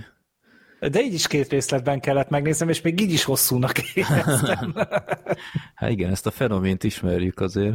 Hát volt pár népakarat a film, ahol ez már előjött, igen. Ja. Jó, Vagy hát akár Tom Hanks film is. Én magam is amúgy felkészültem erre, amikor, mert Freddy volt az első, aki behypolta nekünk, hogy mire kell számítani a, a filmtől, úgyhogy direkt nem is este néztem meg így ilyen nagyon-nagyon fáradtan, mert úgy voltam vele, hogy jó, fölkelek vasárnap reggel, és akkor ezzel indítom a napot, mert akkor elaludni biztos nem fogok. Uh-huh. Nekem sikerült. Reggel? Nem, nem. Nekem két nekifutás kellett, mert olyan jót szundítottam úgy a felétől, hogy oh, jobb, jobb időbefektetésnek tűnt, de mondjuk láttunk már rosszabb uh, Tom Hanks filmeket is itt a Tom Hanks maratonunkon belül, De azért Sorter abban értesz, hogy a kutyás film az jobb. Hát az mindennél jobb, ne viccelj. Jó. A Rocky 4-nél nem. Hát a Rocky 4 az, az nálam az a albérlet összes négyzetcentiméterére ki van plakátolva, tehát az nyilván persze, természetesen, tehát én sem borulok le előtte, és nem fogom isteníteni. Hát egyszer meg lehetett nézni, de nem... Ha, tényleg, ha valaki soha az életben nem nézi meg, az égvilágon semmiről nem marad le. Jó, meg Azért az, mondjuk- azért én se tudom károsztatni a szortert, hogy most tudott rajta szórakozni, mert én meg a Doom Annihilation Igen. Nekem meg a Space Jam a kedvenc filmem, hát most ez ilyen. Arra azért kíváncsi lennék, hogy milyen lehet a francia.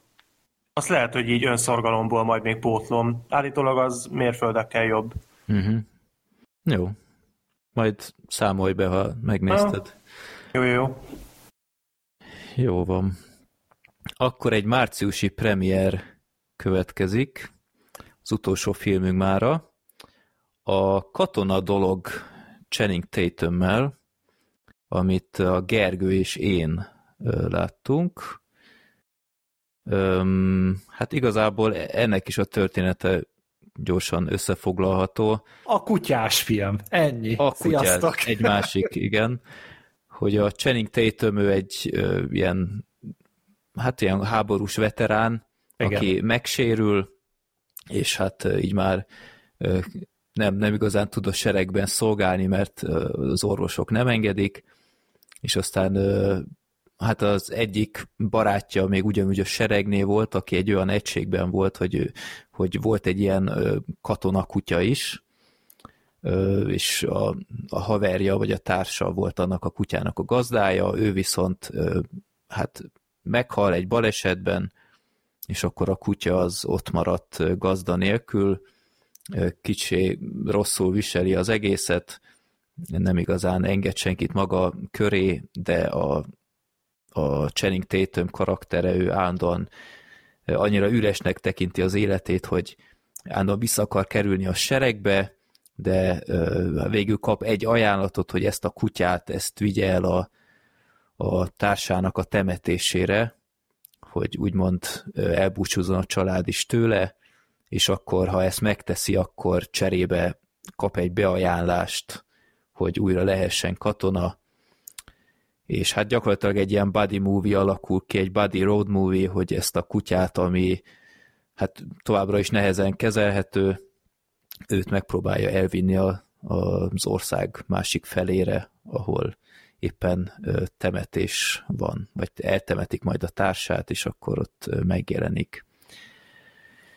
Öm, Gergő, mit, mit vártál ettől a filmtől, és mit kaptál ettől a filmtől? Vagy ugyanaz az egész, hogy egyezik a, amit kaptál és amit vártál? Én ennél a filmnél pont úgy voltam vele, hogy én itt egy ilyen cuki 2022-es családi kutyás filmre számítottam. Uh-huh. Nem láttam belőle trailert, meg semmilyen, csak mivel láttam, hogy ez a Channing Tatumnak a rendezői bemutatkozása, társrendező a filmnél, meg, tár, hát meg van sztori kreditje is, de utána valaki más öntötte formába, talán a rendező társa írta meg a végleges forgatókönyvvázatot, úgyhogy úgy voltam vele, hogy ennyi bele fog férni, plusz a kedvesem ugye szereti az ilyen állatos filmeket, úgyhogy, ne- őt meg nem nagyon kellett győzködni róla, hogy akkor nézzük meg. Bár ő inkább macskás, nem? Ma mi, minden állattól elolvad amúgy, tehát még tőlem is. De szóval, hogy, hogy rá könnyen hatással vannak az ilyen, ilyen filmek, úgyhogy ez egy elég egyértelmű program volt, és beültem a filmre, és így végigment, most eltekintve az állatoktól, akik a teremben voltak velem, én, én jól Na. szórakoztam. Mi történt? Hát vala, me, megint kifogtam a, így a teljes evolúciónknak a leghitványabb, legcsökevényesebb, legalávalóbb mocskait egy, egy háromfős tinédzser fiú társaságban. Mostanra már egy ilyen egy ilyen kezetleges rasszizmus alakul ki a, az én részemről, amikor meglátok valakit mozikban, plázákban, bevásárló központokban melegítő nadrágban. Oké. Okay. Tehát, hogy, hogy elmész a moziba, bazd meg, és akkor melegítő nadrágban vagy, ez, én, én nem értem. Tehát, hogy, hogy miért betonkeveréshez öltözöl fel, amikor egy moziba mész, és ezek kivétel nélkül a legnagyobb trógerek ezek az emberek, és így már, már te, és tudod, nem akarok megjelenés alapján íteni, de egyszerűen mindig ezt látom, mindig ezen, e, ezen megyek végig, és már így akkor is találkoztam velük, amikor vásároltam egy egyet a filmre, és és már én néztem, hogy jaj, az büdös trógerek, és gondoltam, hogy na, na nem baj, majd a mozi, majd a, mozi, majd a Batmanre mennek, biztosan. Hát az volt ugye az aktuális aktuális premier, és hát nem, hanem ők is a katona dologra jöttek, egy hétvégén lett bemutatva a Batman, ugye mi akkor már túl voltunk rajta, és ez egy vasárnapi mozizás volt. Beültünk a, a filmre, még nem indult a film, és már ott igazából elkezdték így uh, kiérdemelni az én előítéletemet, amikor nem a sorukba oldalról a lépcső irányába mentek be, hanem két sorral előre mentek, és átmásztak a székeken, hogy ott jussanak el a székükre. Tehát ez a... De várja, várja. Tehát ne, nem az volt, hogy leültek, és akkor rájöttek, hogy át túl, túl elő vagyunk, és akkor hátramászunk, hanem nem. alapvetően bementek direkt két sorral előbbre, és úgy másztak át? Vagy... Így van. He? És ez, Így van. Ez miért jó? Mert tróger gecik, azért. Tehát, hogy ez, ezzel nem lehet mit. Tehát, hogyha, hogyha te ennyire egy ember alatti, ö, semmire kellő hitvány genyó vagy, hogy te a székeken fogsz átmászkálni, rá fogsz lépni oda, ahova más a kezét teszi, az ételét teszi, az üdítőjét teszi, akkor te egyszerűen még arra is alkalmatlan vagy, hogy otthon elhagyd a ház, vagy elhagyd az otthonodat. És akkor ezt így a moziba előadod. Még úgy, hogy a lámpák amúgy égnek. Tehát nem is az, hogy már, a, a, már csak a vetítőnek a fénye lengi be az egész termet, és így kell eljutnod a helyedre. Aztán utána, tehát utána ment a film, és végig röhögték nyilván az előzeteseket, és hát mivel ugye már így emlegettük, hogy itt katonákról, veteránokról van szó, már az intrónál is elég sok ember bukkan fel hadi felszerelésben, lőfegyverekkel, stb. Hát úgy egy, egy kezem nem elég arra, hogy megszámoljon, hány ukrajnás point lőttek el ezek a véglények. Mert Ukrajnában háború van, úgyhogy ha most háborús helyzetet látsz, akkor arra kell asszociálni, és egy olyan point kell előni. És, és ezt így nyomták Folyamatosan, és tényleg ez, ezek, ez, ez abból a, hát mondanám, hogy rétegből, de inkább abból a fajból származik, akik nem azért mennek, hogy filmet nézzenek, hanem azért, mert kurvára unatkoznak otthon vasárnap este, és el kell menni valahova ökörködni, és ez éppen a mozinak kell lennie. És, és mellé még ilyen borzasztóan értetlenek voltak, és ostobák. Mert így ugye a filmnek így egy ilyen, ugye a kutya az érzékeny volt a, a fülére, ugye nem lehetett hozzányúlni, és a filmnek ugye ez volt, tehát spoiler, a katarzisa, hogy hagyta, hogy megsimogassák a fülénél.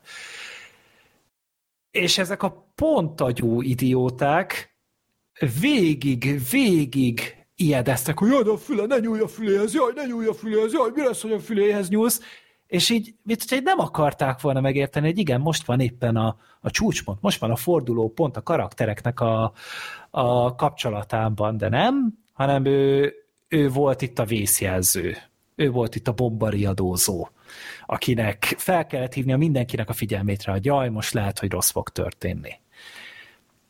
És én, én nem értem.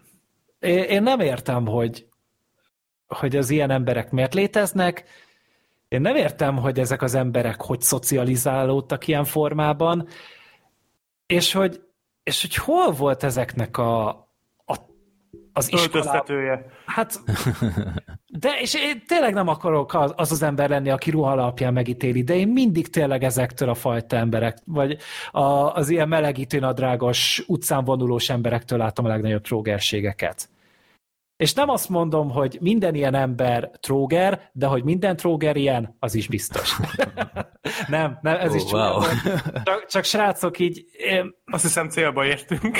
én, én egyszerűen mi, mindig, mindig ebbe futok bele, és biztos vannak ennél sokkal különb emberek, akik egyszerűen csak azt érzik, hogy így kényelmes nekik, mert mosásban van az összes farmerjuk, vagy bármi, én azt tökre elhiszem. Csak így csak már megijedek, amikor a moziban egy ilyen ö, csoportot meglátok. Hmm. Azt hiszem a filmbarátok mély oldal reaktiválódni fog ez az adás után.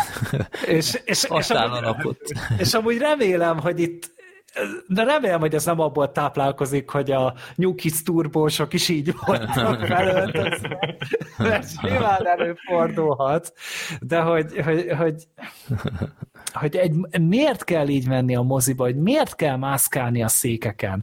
Tehát tényleg az a, azt, azt um, tudnotok kell, hogy amikor például a Belfastot néztünk, akkor a Gergő direkt hozott egy smokingot Szegedről. Kiöltöztem. Igen, igen. igen. Csak hogy Emiatt késtünk el majdnem. Igen, igen. A végén még a monoklit is föltette. Ja, ja, ja. Meg és még meg színház... is a bajszomat. Igen, ilyen színház távcsövet is hozott még. A kukkert. Kukkert, igen.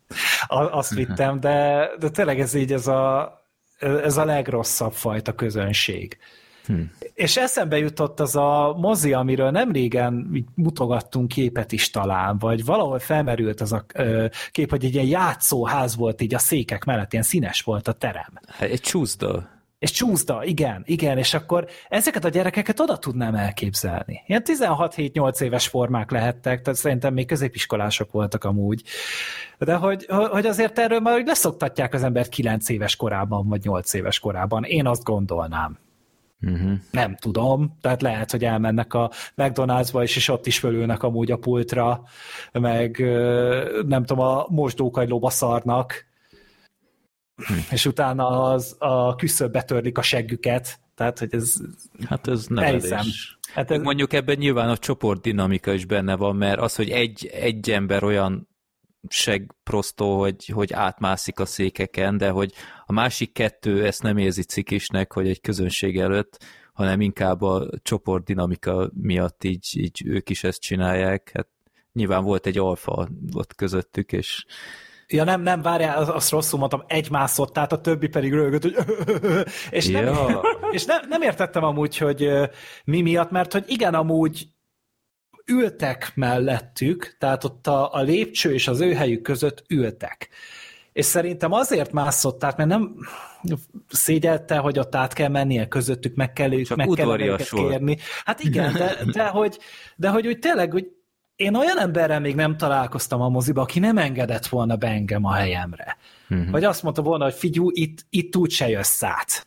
Tehát egy, egy szürke Gadolfal még nem találkoztam a, a moziban, és, és még az se, hogy most valami, valami rossz arcúak lettek volna ott, valami tényleg egy nagyon félelmetes megénésű emberek, akiket esetleg nem mersz megkérni. Vagy, vagy, vagy bármi. Se, semmi erről nem volt szó. Csak egyszer, egyszerűen előtör belőlük ez a Neander völgyi Hm. Hát sajnálom. Én egy ideje nem fogtam ki szerencsére ilyet, de hát akkor... Nekem is a pláza moziba kellett hozzá mennem. Tehát idén, idén eddig csak a városi moziba mentem, és ott tudnak viselkedni az emberek. Még a Moonfall-nál is amúgy. Pedig az azért, hogy szerintem, hogy bevonz egy bizonyos réteget, de tök kultúráltan végignézték az emberek, majd jó, nyilván röhögtek az ostoba részeken, már pedig akkor végig lehetett röhögni az egész filmet. Tehát itt, itt ne, nem erről beszélek. Jó, de ha valahol ez indokolt, akkor az a Moonfall. A, a Moonfallnál nem baj. Azon, azon éri, hogy röhögjél. A, a Moonfallnál szabad. És és ezzel nincs is semmi baj. Pláza moziba beesek, és oké, okay, a Batmannél feliratos film, az kiszűri az ilyeneket. Az nem tudnak olvasni általában, úgyhogy nem, nem, nem mennek ilyen filmre. De, de így egy, egy ilyen szinkronos, családi, filmszerű valamire, itt, ide azért már egy sokkal szélesebb rétegből kerülnek ki emberek, és a nagyszámok törvénye alapján előfordulnak az ilyenek is. Már látom magam előtt látom magam előtt, amikor Gergő, te miniszterelnök jelölt leszel, és ezek a mondatok lesznek kiragadva, és YouTube videók előtt lesznek lejátszva, hogy hogy vélekedsz az egyszerű magyar állampolgárokról, Hát nem akarok a bőrödben lenni. Hát figyeljetek, hát... csak a Black Sheep ne induljon. Mert nálam igen, nem zavar a csecsemőket gyilkolnak meg, hát, azzal bukott az egész kampány. Hát figyelj, a Black sheep koalícióba fogunk indulni, mint a, a normális életpártja, hogy mi a faszommal kampányol a gödény. Nem tudom, majd mi leszünk az ott út, útja, utódja, de hogy Ja, hát figyelj, én már régen lemondtam a politikai ambíciókról, amikor az első ilyen megszólalás megtörtént a podcastben.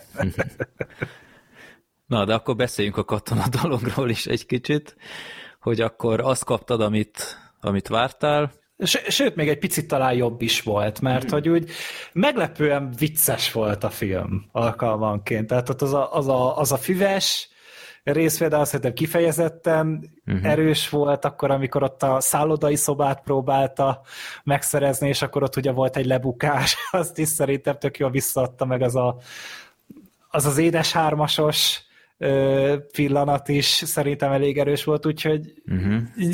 én tök jókat derültem a filmben, meg volt neki szíve, tehát hogy tényleg egy ilyen nagyon kedves univerzális film, bár tényleg azért úgy, például én a fiaddal nem javasolnám, hogy a, hogy a gyerekeddel nézd, mert Igen. ott azért lennének furcsa dolgok, amiket meg kell magyarázni. Igen, én, én filóztam rajta, hogy, hogy megnézzük, mert az előzetese alapján egy teljesen vállalható családi filmnek tűnt, de aztán utána jártam, mert van egy egyébként egy nagyon, nagyon jó honlap, tehát én általában az IMDb Parents Guide-ot szoktam nézni, hogy mik várnak az emberre, hogy az alapján jó be lehet lőni, hogy ez gyerekkel megye vagy nem, de van egy honlap, ahol direkt a, az ilyen szülők írnak ilyen, ilyen véleményezéseket, hogy mi az, ami miatt ettől a korosztálytól ajánlott meg ilyenek, valami Common Sense Media, vagy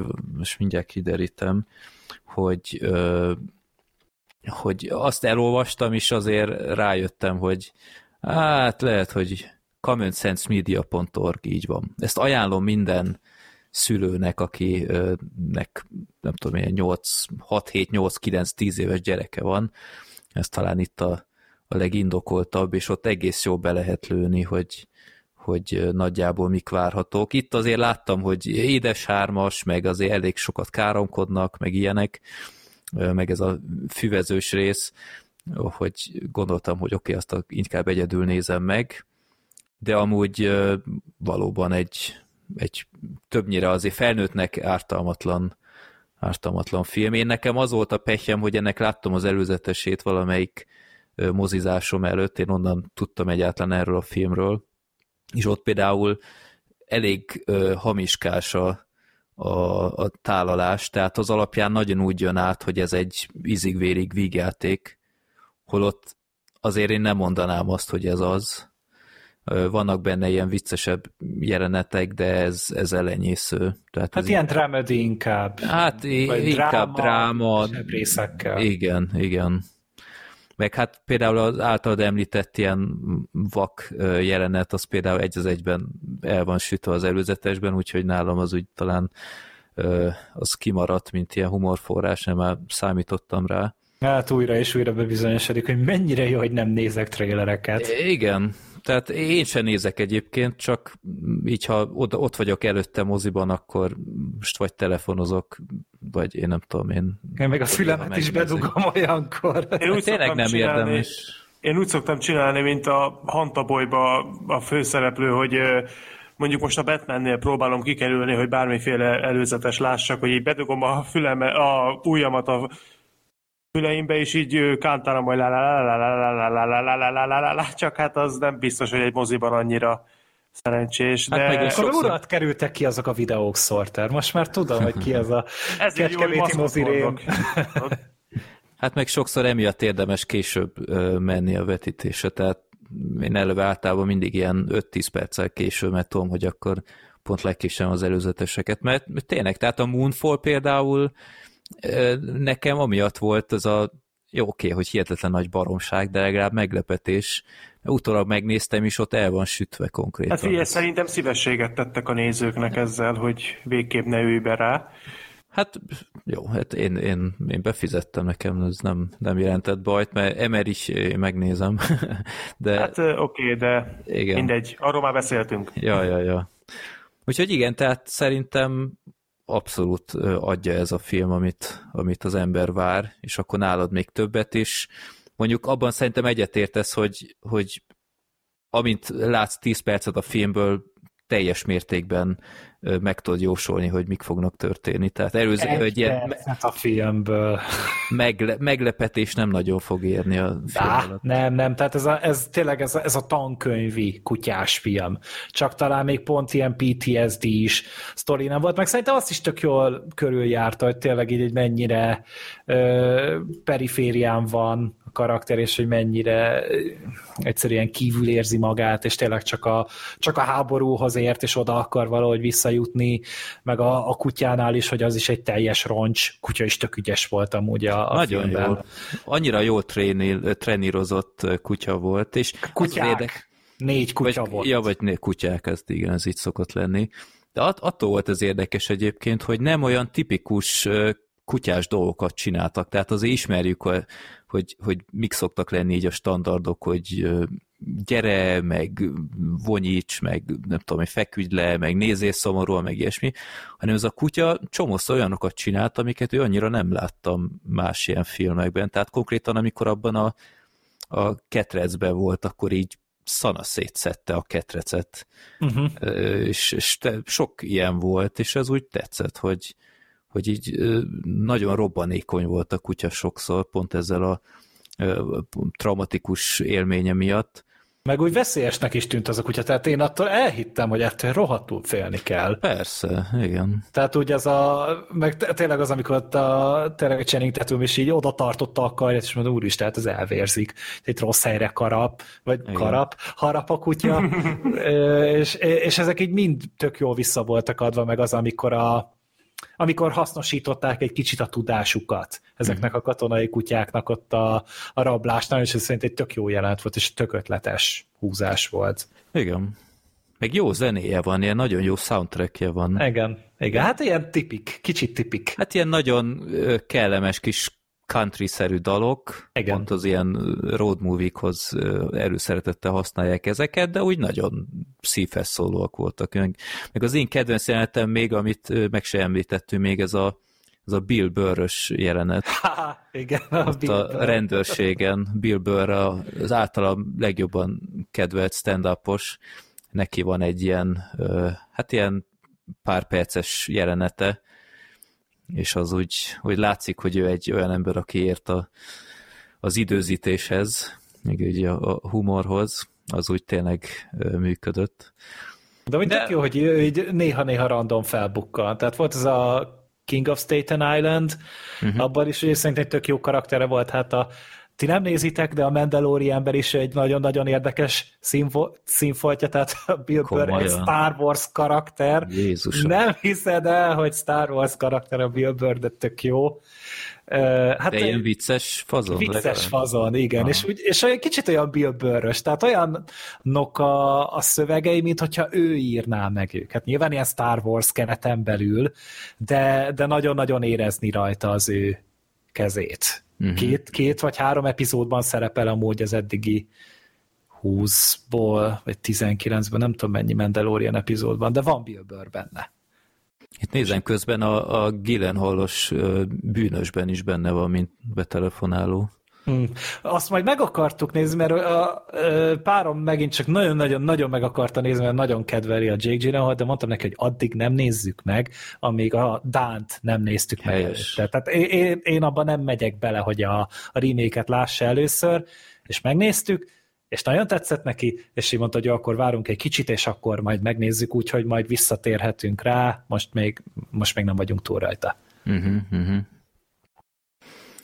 Jó, igen, úgyhogy egy, egy kellemes kis film, nem kidobott pénz, tehát tényleg száz százalékban azt kapod, amit vársz, de ha nem nézed meg, akkor sem maradsz le végső soron semmiről. Moziban nem feltétlen muszáj, tehát ez otthoni kellemes vasárnapi film és haragudni nem lehet rá egy pillanatra sem. Hát ez az ártatlan szórakozás nagyon, tehát hogyha nem akarsz mindig az A24-nak a stúdió filmjeit nézni, vagy valami durva horrort, vagy Batman-t nézni, és a Pirula Pandán is túl vagy, akkor ez simán egy ilyen jó kis kikapcsolódás lesz. Uh-huh. Úgyhogy tényleg ez, a, ez az abszolút kellemes limonádé. Jó. Meg te, tétöm is egyébként úgy teljesen jó volt. Mert ő, őtőle már több jó szerepet láttunk, mint rosszat. De ő szerintem ez, ez látszott, hogy neki egy kicsit ilyen szívügye volt ez a mhm. történet. Mm-hmm. Tehát persze ő az első rendezése, társrendezése, meg amiben tényleg úgy kivette a részét a productionből, így látszik, hogy, hogy sokat jelentett ez neki, és pont úgy voltak a jelentek is megcsinálva, hogy ő ezt megtudja, meg ő erre képes, tehát itt azért nem kell Daniel Day-Lewis-szerű dolgokat várni, hanem az, amit a Channing Tatum tökéletesen tisztában volt vele, hogy ő mit tud, uh-huh. és hogy ez a történet mit igényel, és azt tokkal vonóval hozza.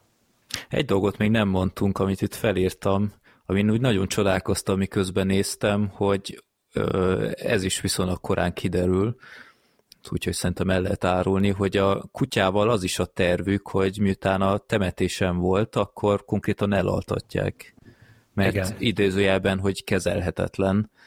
De ezt úgy eléggé furcsán tekintettem, hogy kon- konkrétan ott van ez a, ez a kutya, ez a katona kutya, akiről nem tudom, hány cikk meg, meg bejegyzés volt, hogy hány hőstettet hajtott végre, hány embert mentettek, mentett meg, és, és ezek után így bánnának egy háborús hőssel. Tehát én úgy tudom, hogy konkrétan még a, a rendőr kutyákat is nagy becsben tartják, miután nyugdíjba vonulnak. De én azt úgy tudom, hogy azért, mert valaki azt magához veszi, utána csak ezt a, ezt a lulút szerintem senki nem akarta.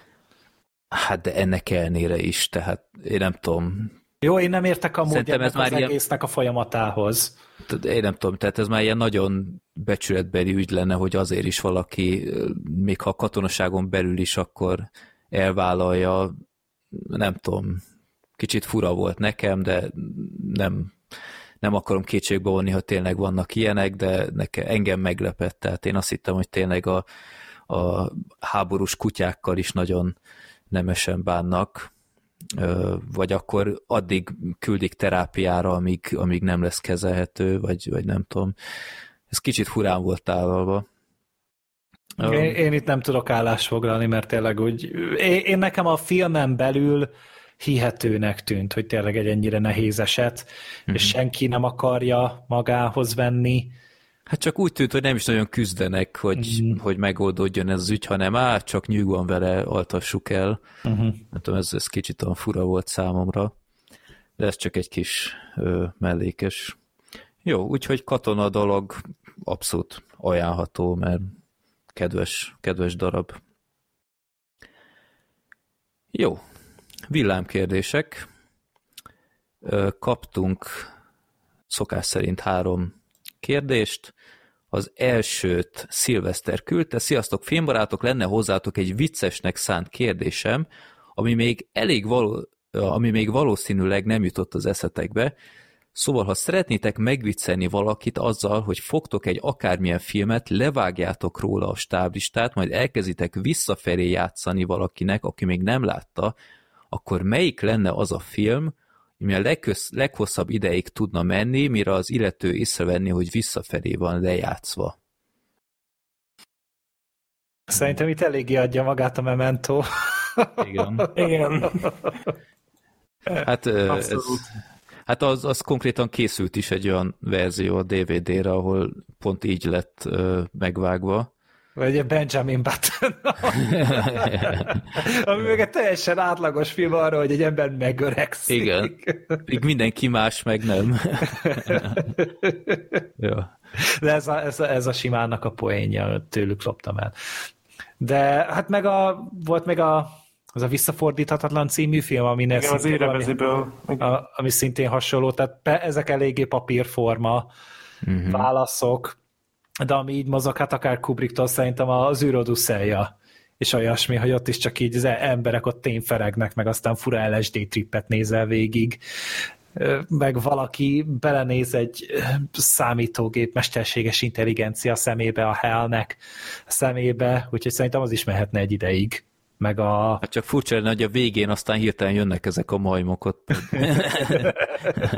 hát az is egy ilyen fordított valami kis rendezői koncepció, nem értem, ja. hogy miért nem érted. Nem teljesen erre válasz amúgy, de én egyszer láttam egy ilyen videót, be is rakom a csatolmányokhoz, hogy valaki az anyjával megnézte a Toy Story 3-at, és úgy manipulálta a filmet, hogy akkor van vége, amikor van az a kemencés jelenet. Aha, a szemétégetős. Igen, és, és konkrétan, tehát amikor pont mindenki azt hiszi, hogy akkor most jön a vég, akkor tényleg sötét lett, és jött a stáblista. És az anyja így le lett filmezve, hogy teljesen kivarult, hogy mi ez? Hogy itt teljesen magán kívül volt, és utána, hát ez a film, de ez, nem, nem hallottad ennek egy ilyen meghökkentő, hát ez nem lehet igaz, hát ez ilyen nincs. És az, az vicces, hogy azt mondja, az aljas, ez gonosz. azt hogy megtaláljátok a csatolmányokra, én nagyon jót nevette, hogy valaki tényleg vette a fáradtságot, és ö, micsoda megkönnyebbülés lehetett, amikor rájött, hogy életben maradnak a figurák. De igen, hát ha visszafelé, visszafelé azért nehéz mondjuk, mert szerintem elég gyorsan rájönnek az emberek, hogy, hogy itt valami nem stimmel. Hát aminek így nem nagyon van beszéd a végén, még az érkezés jutott eszembe, hogy talán annak, annak is egy ilyen hosszú montázsa a leges legvége. Uh-huh. Még talán az. Hmm. Hát, hogy az hát... Alien vs. Predator, hogy kibújik, aztán landolnak, lecsúsznak vissza. hát még a Begottent tudnám mondani, mert ott aztán bárhonnan kezdi el az ember, az egy értékelhetetlen vacak. Igen. Vagy a szálló. hát, ja, végül is. Vagy hát bármelyik néma filmet szerintem, tehát hogy ott is úgy, ott nem biztos, hogy annyira hamar leesik az embereknek, hogy ez akár visszafelé megy. Hogy egy kicsit konkrétabb példát is mondjak, ami most így eszembe jutott, hogy talán, de javítsatok ki a tévedek, talán működhet, az az amerikai pszichó. Aha. Hogyha a fináléval kezdjük, az akár még működhet is egy darabig. Ja. Vagy a harcosok klubja. Ja, hát igen. Mármint a, mármint a rendes verzió, nem a kínai cenzúrált, amiről... Már Kínában is amúgy publikálták az igazi verziót. Ó, Képzeld el. Aha, igen. Vagy a 127 óra, az szintén ugye nem sokat beszélnek, aztán szegény James akkor egyszer csak visszaugrik a karja. Hm. Vagy az ördögűző a kislány, kislányba belebasszák a démont valahogy szörnyűséges módon. Ez egy jó kérdés egyébként, ezen lehetne még gondolkozni egy ideig. Hát akinek sok ideje van és ért a vágáshoz, az tehet vele egy próbát, hogy mennyi ideig tart. Sőt, a, a Django-nak is, sőt, ott talán még egy olyan hülyeséget is csinál a végén a Jamie Fox, hogy a lóval visszafelé sétál. Tehát, hogy úgy, úgy trükközik a lóval, és az pedig akkor tényleg úgy néz ki, mint hogyha persze tök ügyes, ez a csávó előre tud menni a lóval. Hm. Jó. Ö, Gábor hallgatónknak a kérdése. Ö, melyik volt az eddigi legjobb és legrosszabb népakarata film, csak olyan számít, amit nem láttatok a sorsolás előtt, és végignéztétek. New Kids. És melyik volt a legrosszabb, Gergő? Ez aljas.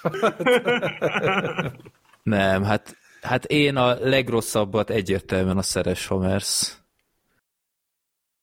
Ez New Kids, még mindig.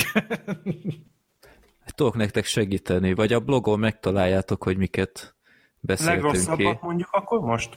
Hát akkor mondd a legrosszabbat, amit, amit láttál, és Teres Hamelsz, mert az káros volt. A sárkányos az nem volt káros. Uh-huh. Meg mert az Adél és a múmiák rejtéjét te nem láttad. Így van, igen, meg a szalót se.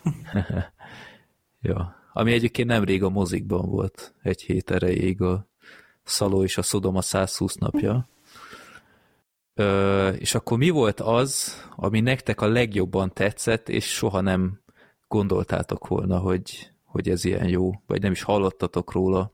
Volt egy, egy nagyon-nagyon jó film, amit kisorsoltunk, az a szám, szám kivetett a Holdon.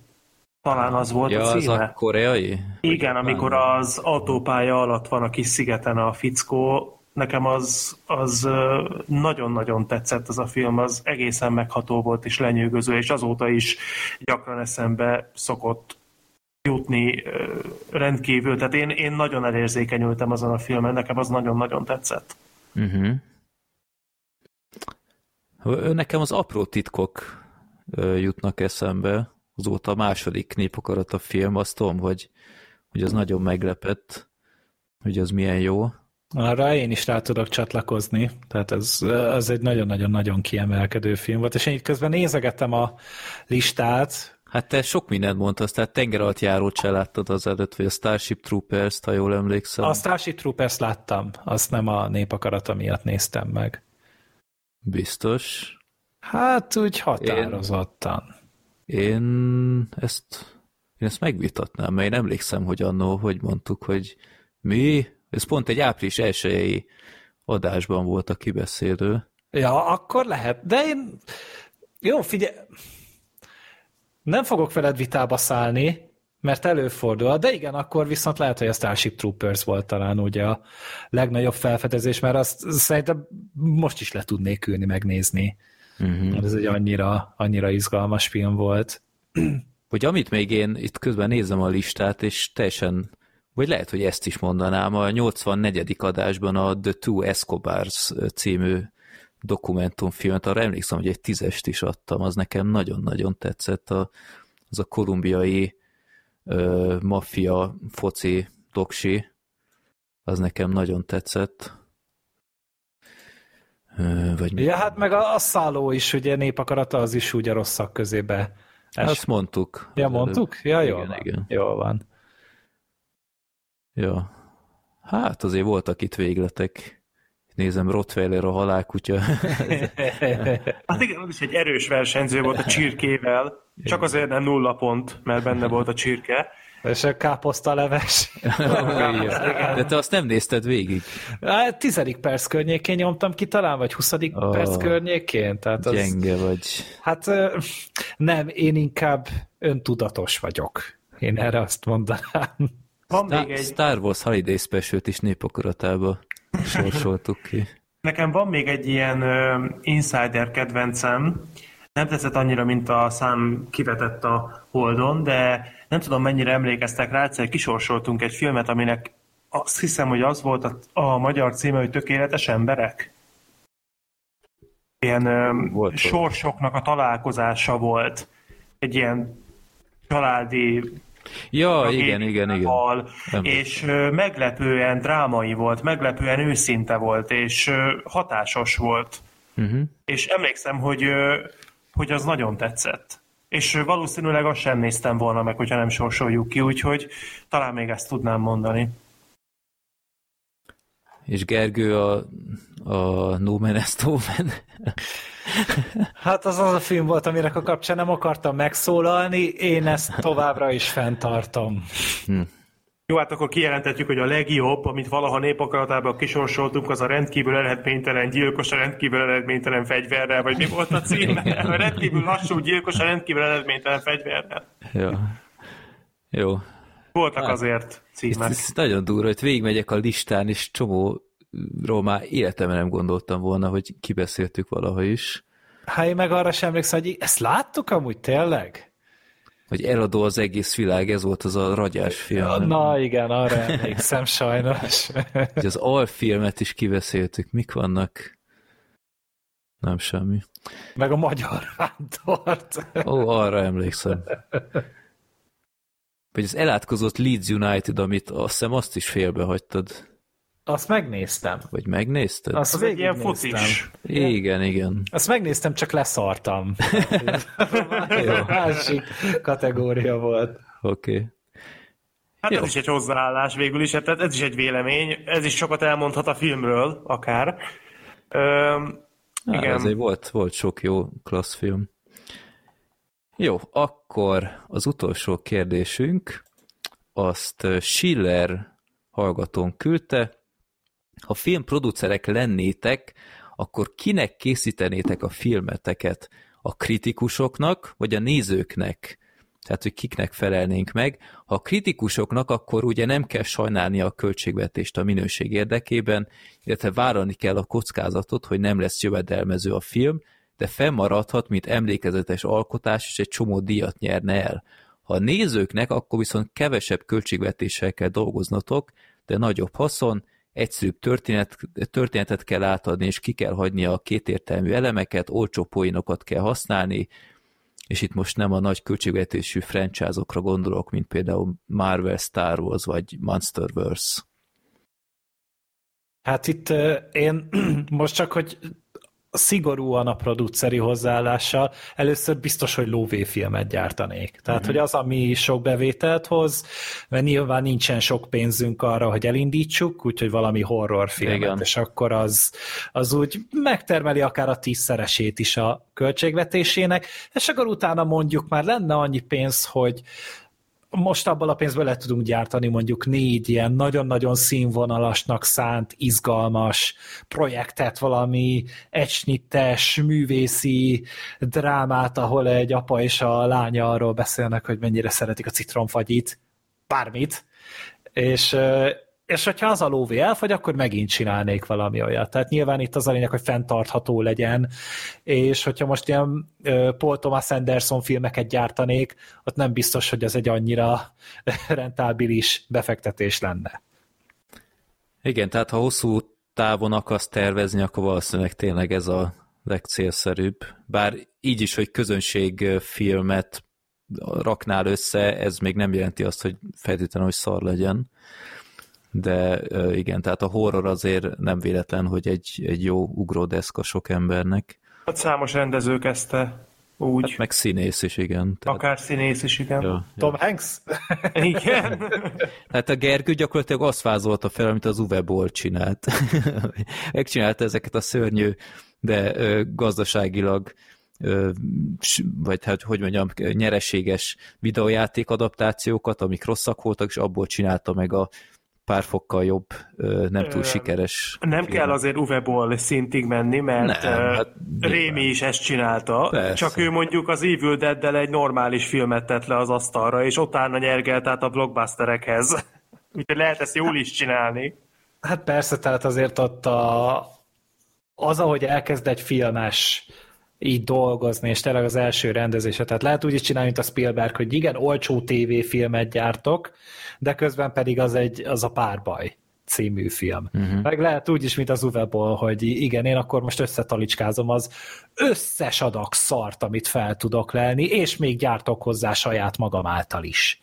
Tehát, hogy az is egy hozzáállás, de de itt is megmutatkozik az, hogy, hogy a horror az egy olyan műfaj, amivel akár na, nagyon könnyen meg lehet ragadni a közönséget. Ugyanezt csinálta James Van is, aki igen, a fűrészsel. Igen, vagy a, a, tényleg, ahogy a Sam Raimi-t is mondta, Peter Jackson, hát aki meg tényleg újraírta kb. a filmes térképet a, a Gyűrűk Ura trilógiával, és, és ezzel nincs is semmi baj, mert itt jönnek létre, itt jelennek meg azok a filmesek, akiknek a kreativitásával kell kiváltani a pénzhiányt. Igen. Uh-huh. Hogy válaszoljak én is gyorsan erre a kérdésre. Én abból indulok ki, hogy amilyen történetek az én fejemben vannak, azokat jelenleg majd megírni szeretném valamikor 3000-ben, és én már csak emiatt is, meg nekem ez szimpatikusabb, hogy én inkább dolgoznék kevés pénzből, de több szabadsággal.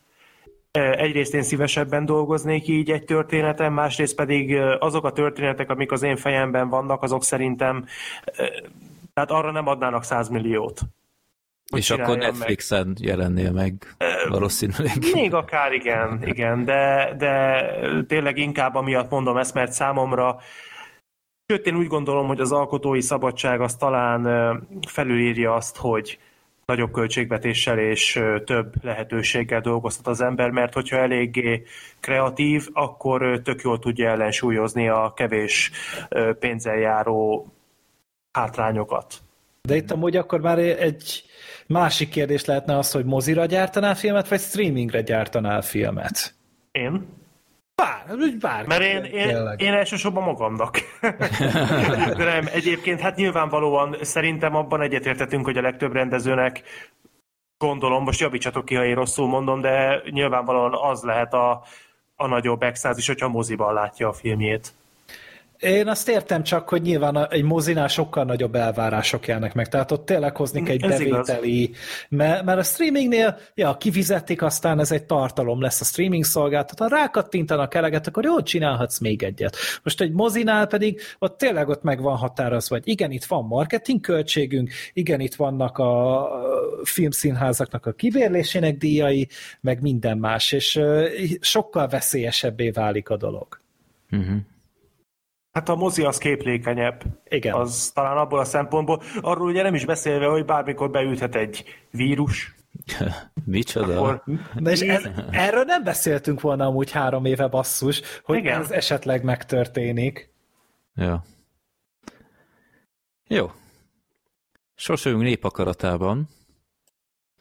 2323 film van a listában itt a random.org-on be is ütöm ezt a számot, és mond Sorter, hogy most, és akkor nyomom meg. Most? És a 95... Hát ez az eleje felé van. Ajjajjaj, akkor ez valószínűleg egy ismertebb film lesz. Ö, egy Attila által beküldött film, a 12 óra 1 perc 0-0 másodperc. Ez a címe? Na várjál, itt most beütöm. Ez a címe, vagy ez a játék ideje? Beütöm az IMDb linkjét. Remélem, hogy nem én szúrtam el. 12 óra 1 perc, egy 93-as tévéfilm. A jó hír 93 perces. Ez nem tudom ti, hogy vagytok vele, nekem ez semmit nem mond. 12, 12 2.01, így írjátok be. Aha. Mert én már mindenhogy írtam, és nekem csak ilyen különböző órákat adod ki. Akkor írd be a... Megvan. A, megvan már, jó van. Ennek én hányszor láttam basszus a borítóját, meg a plakátját ennek a filmnek, és nem tudom, hogy miért. De folyamatosan ö, feldobálta az IMDb ilyen-olyan formában. Ahogy Várjunk, nézem, ez, ez egy ilyen, ilyen időhurkos film. Ez nem az, amikor a fickó ott a parkban bekerül egy ilyen hurokba? De, de valami ilyesmi sztori az. Most lehet, hogy valamivel keverem, tehát nem biztos, hogy ez van benne, amit én mondtam, de... Hát de ez... leírás alapján az lesz. Aha. Hogy, hogy ö, lát egy gyilkosságot, és ö, másnap újra megéli azt a napot. És Erről én hallottam Megpróbálja már megmenteni. Kizökkent idő, igen. 6,8 ponton áll 5000 szavazat után, annyira nem rossz. Hát ez... Mondjuk, hogy tévéfilm egy kicsit elbizonytalanít, de mondjuk benne van Martin Landau. De meg egy időhurkos filmnek nem kell drágának lennie amúgy, vagy ilyen különösebben mozis minőségűnek, ja. mert ez egy, ez megint csak egy ilyen nagyon-nagyon egyszerű itt tényleg csak kicsit vagdosni kell a filmet, meg meg kell írni, főleg meg kell írni, de itt ennek akár még jót is tehet ez, vagy nem, inkább azt mondja, hogy nem árt. Igen, erre, ez. Ezt, ezt most kíváncsian várom. Ez jobb, mint az Alien versus Predator szerintem. Izgalmasabbnak tűnik. Tényleg, most, hogy így már látom magam előtt, szembe jött már velem is ez a film, jó, kíváncsi vagyok. Következő adásban kitárgyaljuk. És ha már szóba jött a 24, ebben is benne van a 24-ből a, az Aaron Pierce-t alakító Glenn Morshower, aki kb. egész karrierjében vagy katonát, vagy rendőrt alakít, és milyen meglepetés, itt is egy detektívet alakít. Hmm. Ő szereti ezt a kaptafát. Hát ő nem zárkózik el, igen. Nem, annyira nem ellensége a beskatujázásnak ezek szerint. De jól is áll neki, igen. Jó. 12 óra 1 perc. Jó, kíváncsian. Valószínűleg az Excel, Excel táblázatom a másodperceket is beraktam, mert biztos nem így írtam. Azt hittem, hogy időformátum is akkor kibővíti. Hát, de hát szerintem még nem történt olyan, hogy az ember beírt Excelbe pár számot, és nem csinált belőle dátumot, Igen. vagy órát, vagy ö, következő havi számlát. Minden. Ja. Jó. Akkor ez lesz majd a következő adásban. Amiről még beszélni kell, hogy történt egy előrelépés itt a podcast terén. Nem tudom, ismeritek-e azt a honlapot, hogy podcast.hu? Most már igen. A Telekomnak ez egy ilyen gyűjtő oldala. Régebben is voltak ilyen hasonlók, de azok ilyen magán gyűjtemények voltak, vagy ilyen listázások. Ez most konkrétan a, a Telekomnak egy ilyen szolgáltatása, hogy egy helyen ö, ott van egy csomó podcast, és ott helyben meg is lehet hallgatni, és amitől ez tök jó, hogy le is lehet tölteni az adásokat. Ehhez az RSS feedet használja fel, de míg például a SoundCloud oldalunkon is le lehet tölteni az adásokat, oda viszont kell egy SoundCloud profil, tudtommal legalábbis régebben így volt.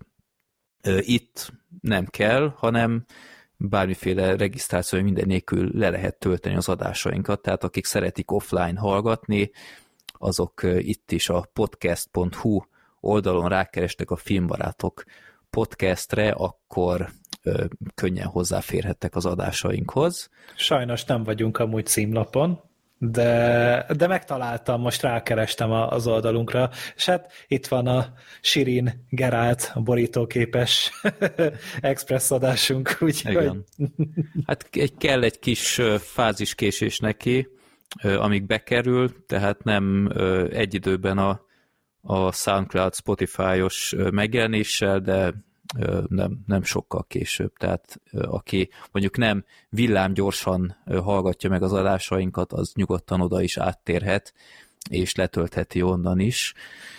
Ezt főként lehet, hogy a jövőben majd prominensebben is fogom mondani ezt a podcast.hu-s megoldást, mert én már gondolkozom azon, hogy ezt a direkt letöltési linket a, az archive-ról azt majd beszüntetem, mert, mert szerintem ez egy jó alternatíva, és akkor mégsem kell az archive-ot így, így feleslegesen a tárhelyüket ezzel így igénybe venni mert nem feltétlenül erre van kitalálva.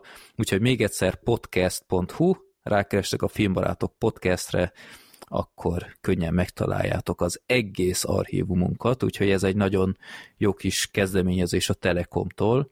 Nem tudom, ez nekik miért éri meg, de akkor, ha már így alakult, akkor, akkor igénybe vesszük.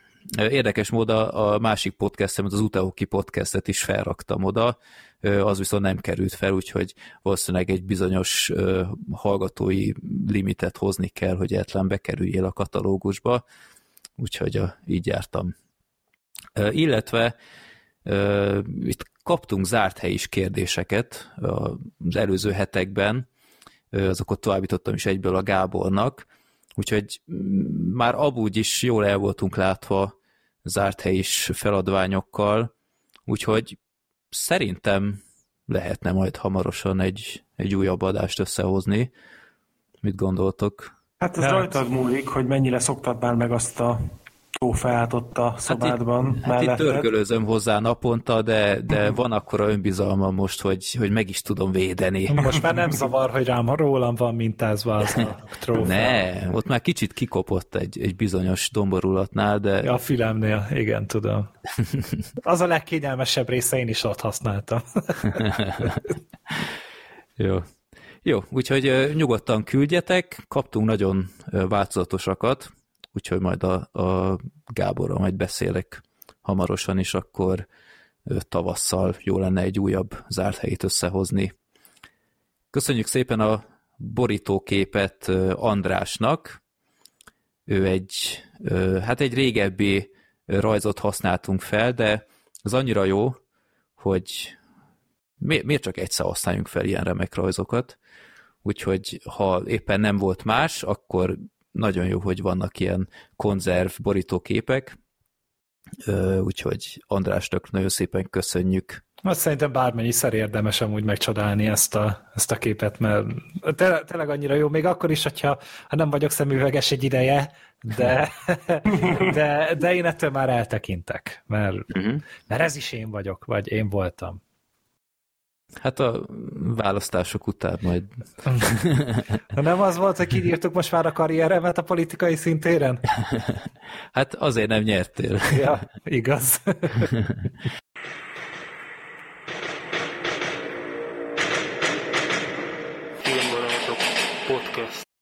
Küldte nekünk Gergő ezt a szignált, és ezzel üdvözlünk benneteket, ez a Filmbarátok Podcast. Az én nevem Freddy, és itt van még Gergő. Sziasztok! És Sorter. A paja. Na, a Black Sheep, ő nincsen ezen az április elsői adáson, és ez most nem átverés, hanem tényleg konkrétan beteget jelentett itt spontán az adás előtt pár órával, mert itt fronthatás van, és annyira ki van készülve, hogy nem vállalta, hogy értelmesen tudjon beszélni. Hát pedig nem is szexelni hívtuk, hogy ez most egy ilyen kifogás, hogy jaj, bocsi, fáj a fejem. Hát nem, nem, én nem tudom elfogadni, sajnálom. Ja, de én, mint nagy fejfájós, én megértem ezt. De azt mondta, két gyógyszert is bevett már, de nem igazán használt semmit. Úgyhogy akkor most április elsője ide vagy oda, akkor hárman végigvisszük ezt az adást és akkor beszéljünk egy kicsit az Oscarról, ami ugye nemrég lezajlott. Mit szóltatok hozzá? Hát igazából én úgy értékeltem, hogy a várakozásaimat, amik, amikkel kapcsolatosan azért volt bennem szkepticizmus, kicsit azért felülmúlta. Tehát én nem tudom, ti hogy éltétek meg, de a színészi díjazásokat én például tökre átéltem, szerintem abszolút korrektek voltak, nagyjából azok kapták, akikre számítottam is. A technikai díjakban is éreztem, hogy uh, itt a jó helyre került a díj, viszont a fődíjaknál, tehát rendező film ott azért volt szerintem egy kis uh, legalábbis az én ízlésemnek nem igazán kedveztek, de beszéljetek ti is. Hát nekem amúgy a kedvenc részem az volt, hogy teljesen váratlanul ö, kapott a Zack Snyder egy életmű Oscárt, és az volt a durva, hogy a köszönő beszédében, vagy beszédén fekete-fehérre rakták a képet, és ez, ez annyira jól visszaadta az ő munkásságát, és az, hogy ő mit tett hozzá egy a modellfilmgyártáshoz, hogy tényleg le a kalappal. És az akadémia úgy tűnik, hogy még mindig nagyon-nagyon tökös tud lenni, és itt nem csak a másik a legjobb színészdíjat átvevőnek a pucér performanszáról beszélek. Igen, és egyébként a Snydernél az volt a durva, hogy nem csak az, hogy ezt meglépték, hanem hogy a visszamenőleg a 300ért adták neki. Tehát hmm. ez azért nem semmi, hogy eltelt, oké, okay, x év, de legalább belátta az akadémia, hogy igen, akkor nem méltattuk kellőképpen ezt a mesterművet, de most igen. Ezt én nagyon ja. értékeltem, ez, ez, egy, ez egy jó irány. Meg engem teljesen meglepett, hogy például Tommy Lee Thomas adta át a legjobb filmdíját. Tehát oké, okay, hogy itt valahol promozni kell az új ö, pankrátoros filmjét, de szerintem tök jó volt, hogy így megemlékeztek róla. Csak szerintem Meg szegényt nem fogják visszahívni, mert megint ugye rossz filmet mondott be. Tehát ugyanazt megcsinálta, mint a, a kaliforniai álom, jó, meg a hát Moonlight-nál most mm-hmm. szándékos volt, ez most egy geg volt. Ja, Tudjuk, hogy jó, ért, értem, hogy Istennek akarta adni, de ő nem volt jelölve jelen esetben, úgyhogy... Hm. Meg, itt, meg itt mondtad, Gergő, hogy, hogy mertek tökösek lenni, és például meglepett, amikor a, az Amy Schumer felemelte a szoknyáját, és, és konkrétan ez... ez Onnan vette elő az oszkárt. Igen, úgyhogy tartogatott meglepetéseket a gála, és ezt véletlenül sem azért mondjuk, mert a, gála előtt vettük volna fel, ez egy teljesen hamis állítás, úgyhogy tényleg én kicsit sajnálom, hogy nem néztem meg élőben, de, de miután hallottam, hogy milyen hihetetlen dolgok történtek, így muszáj volt megnéznem. Jó, hát erről majd a továbbiakban majd nyilván beszélni fogunk, évekig is, tehát itt nem, nem kis dolgok történtek.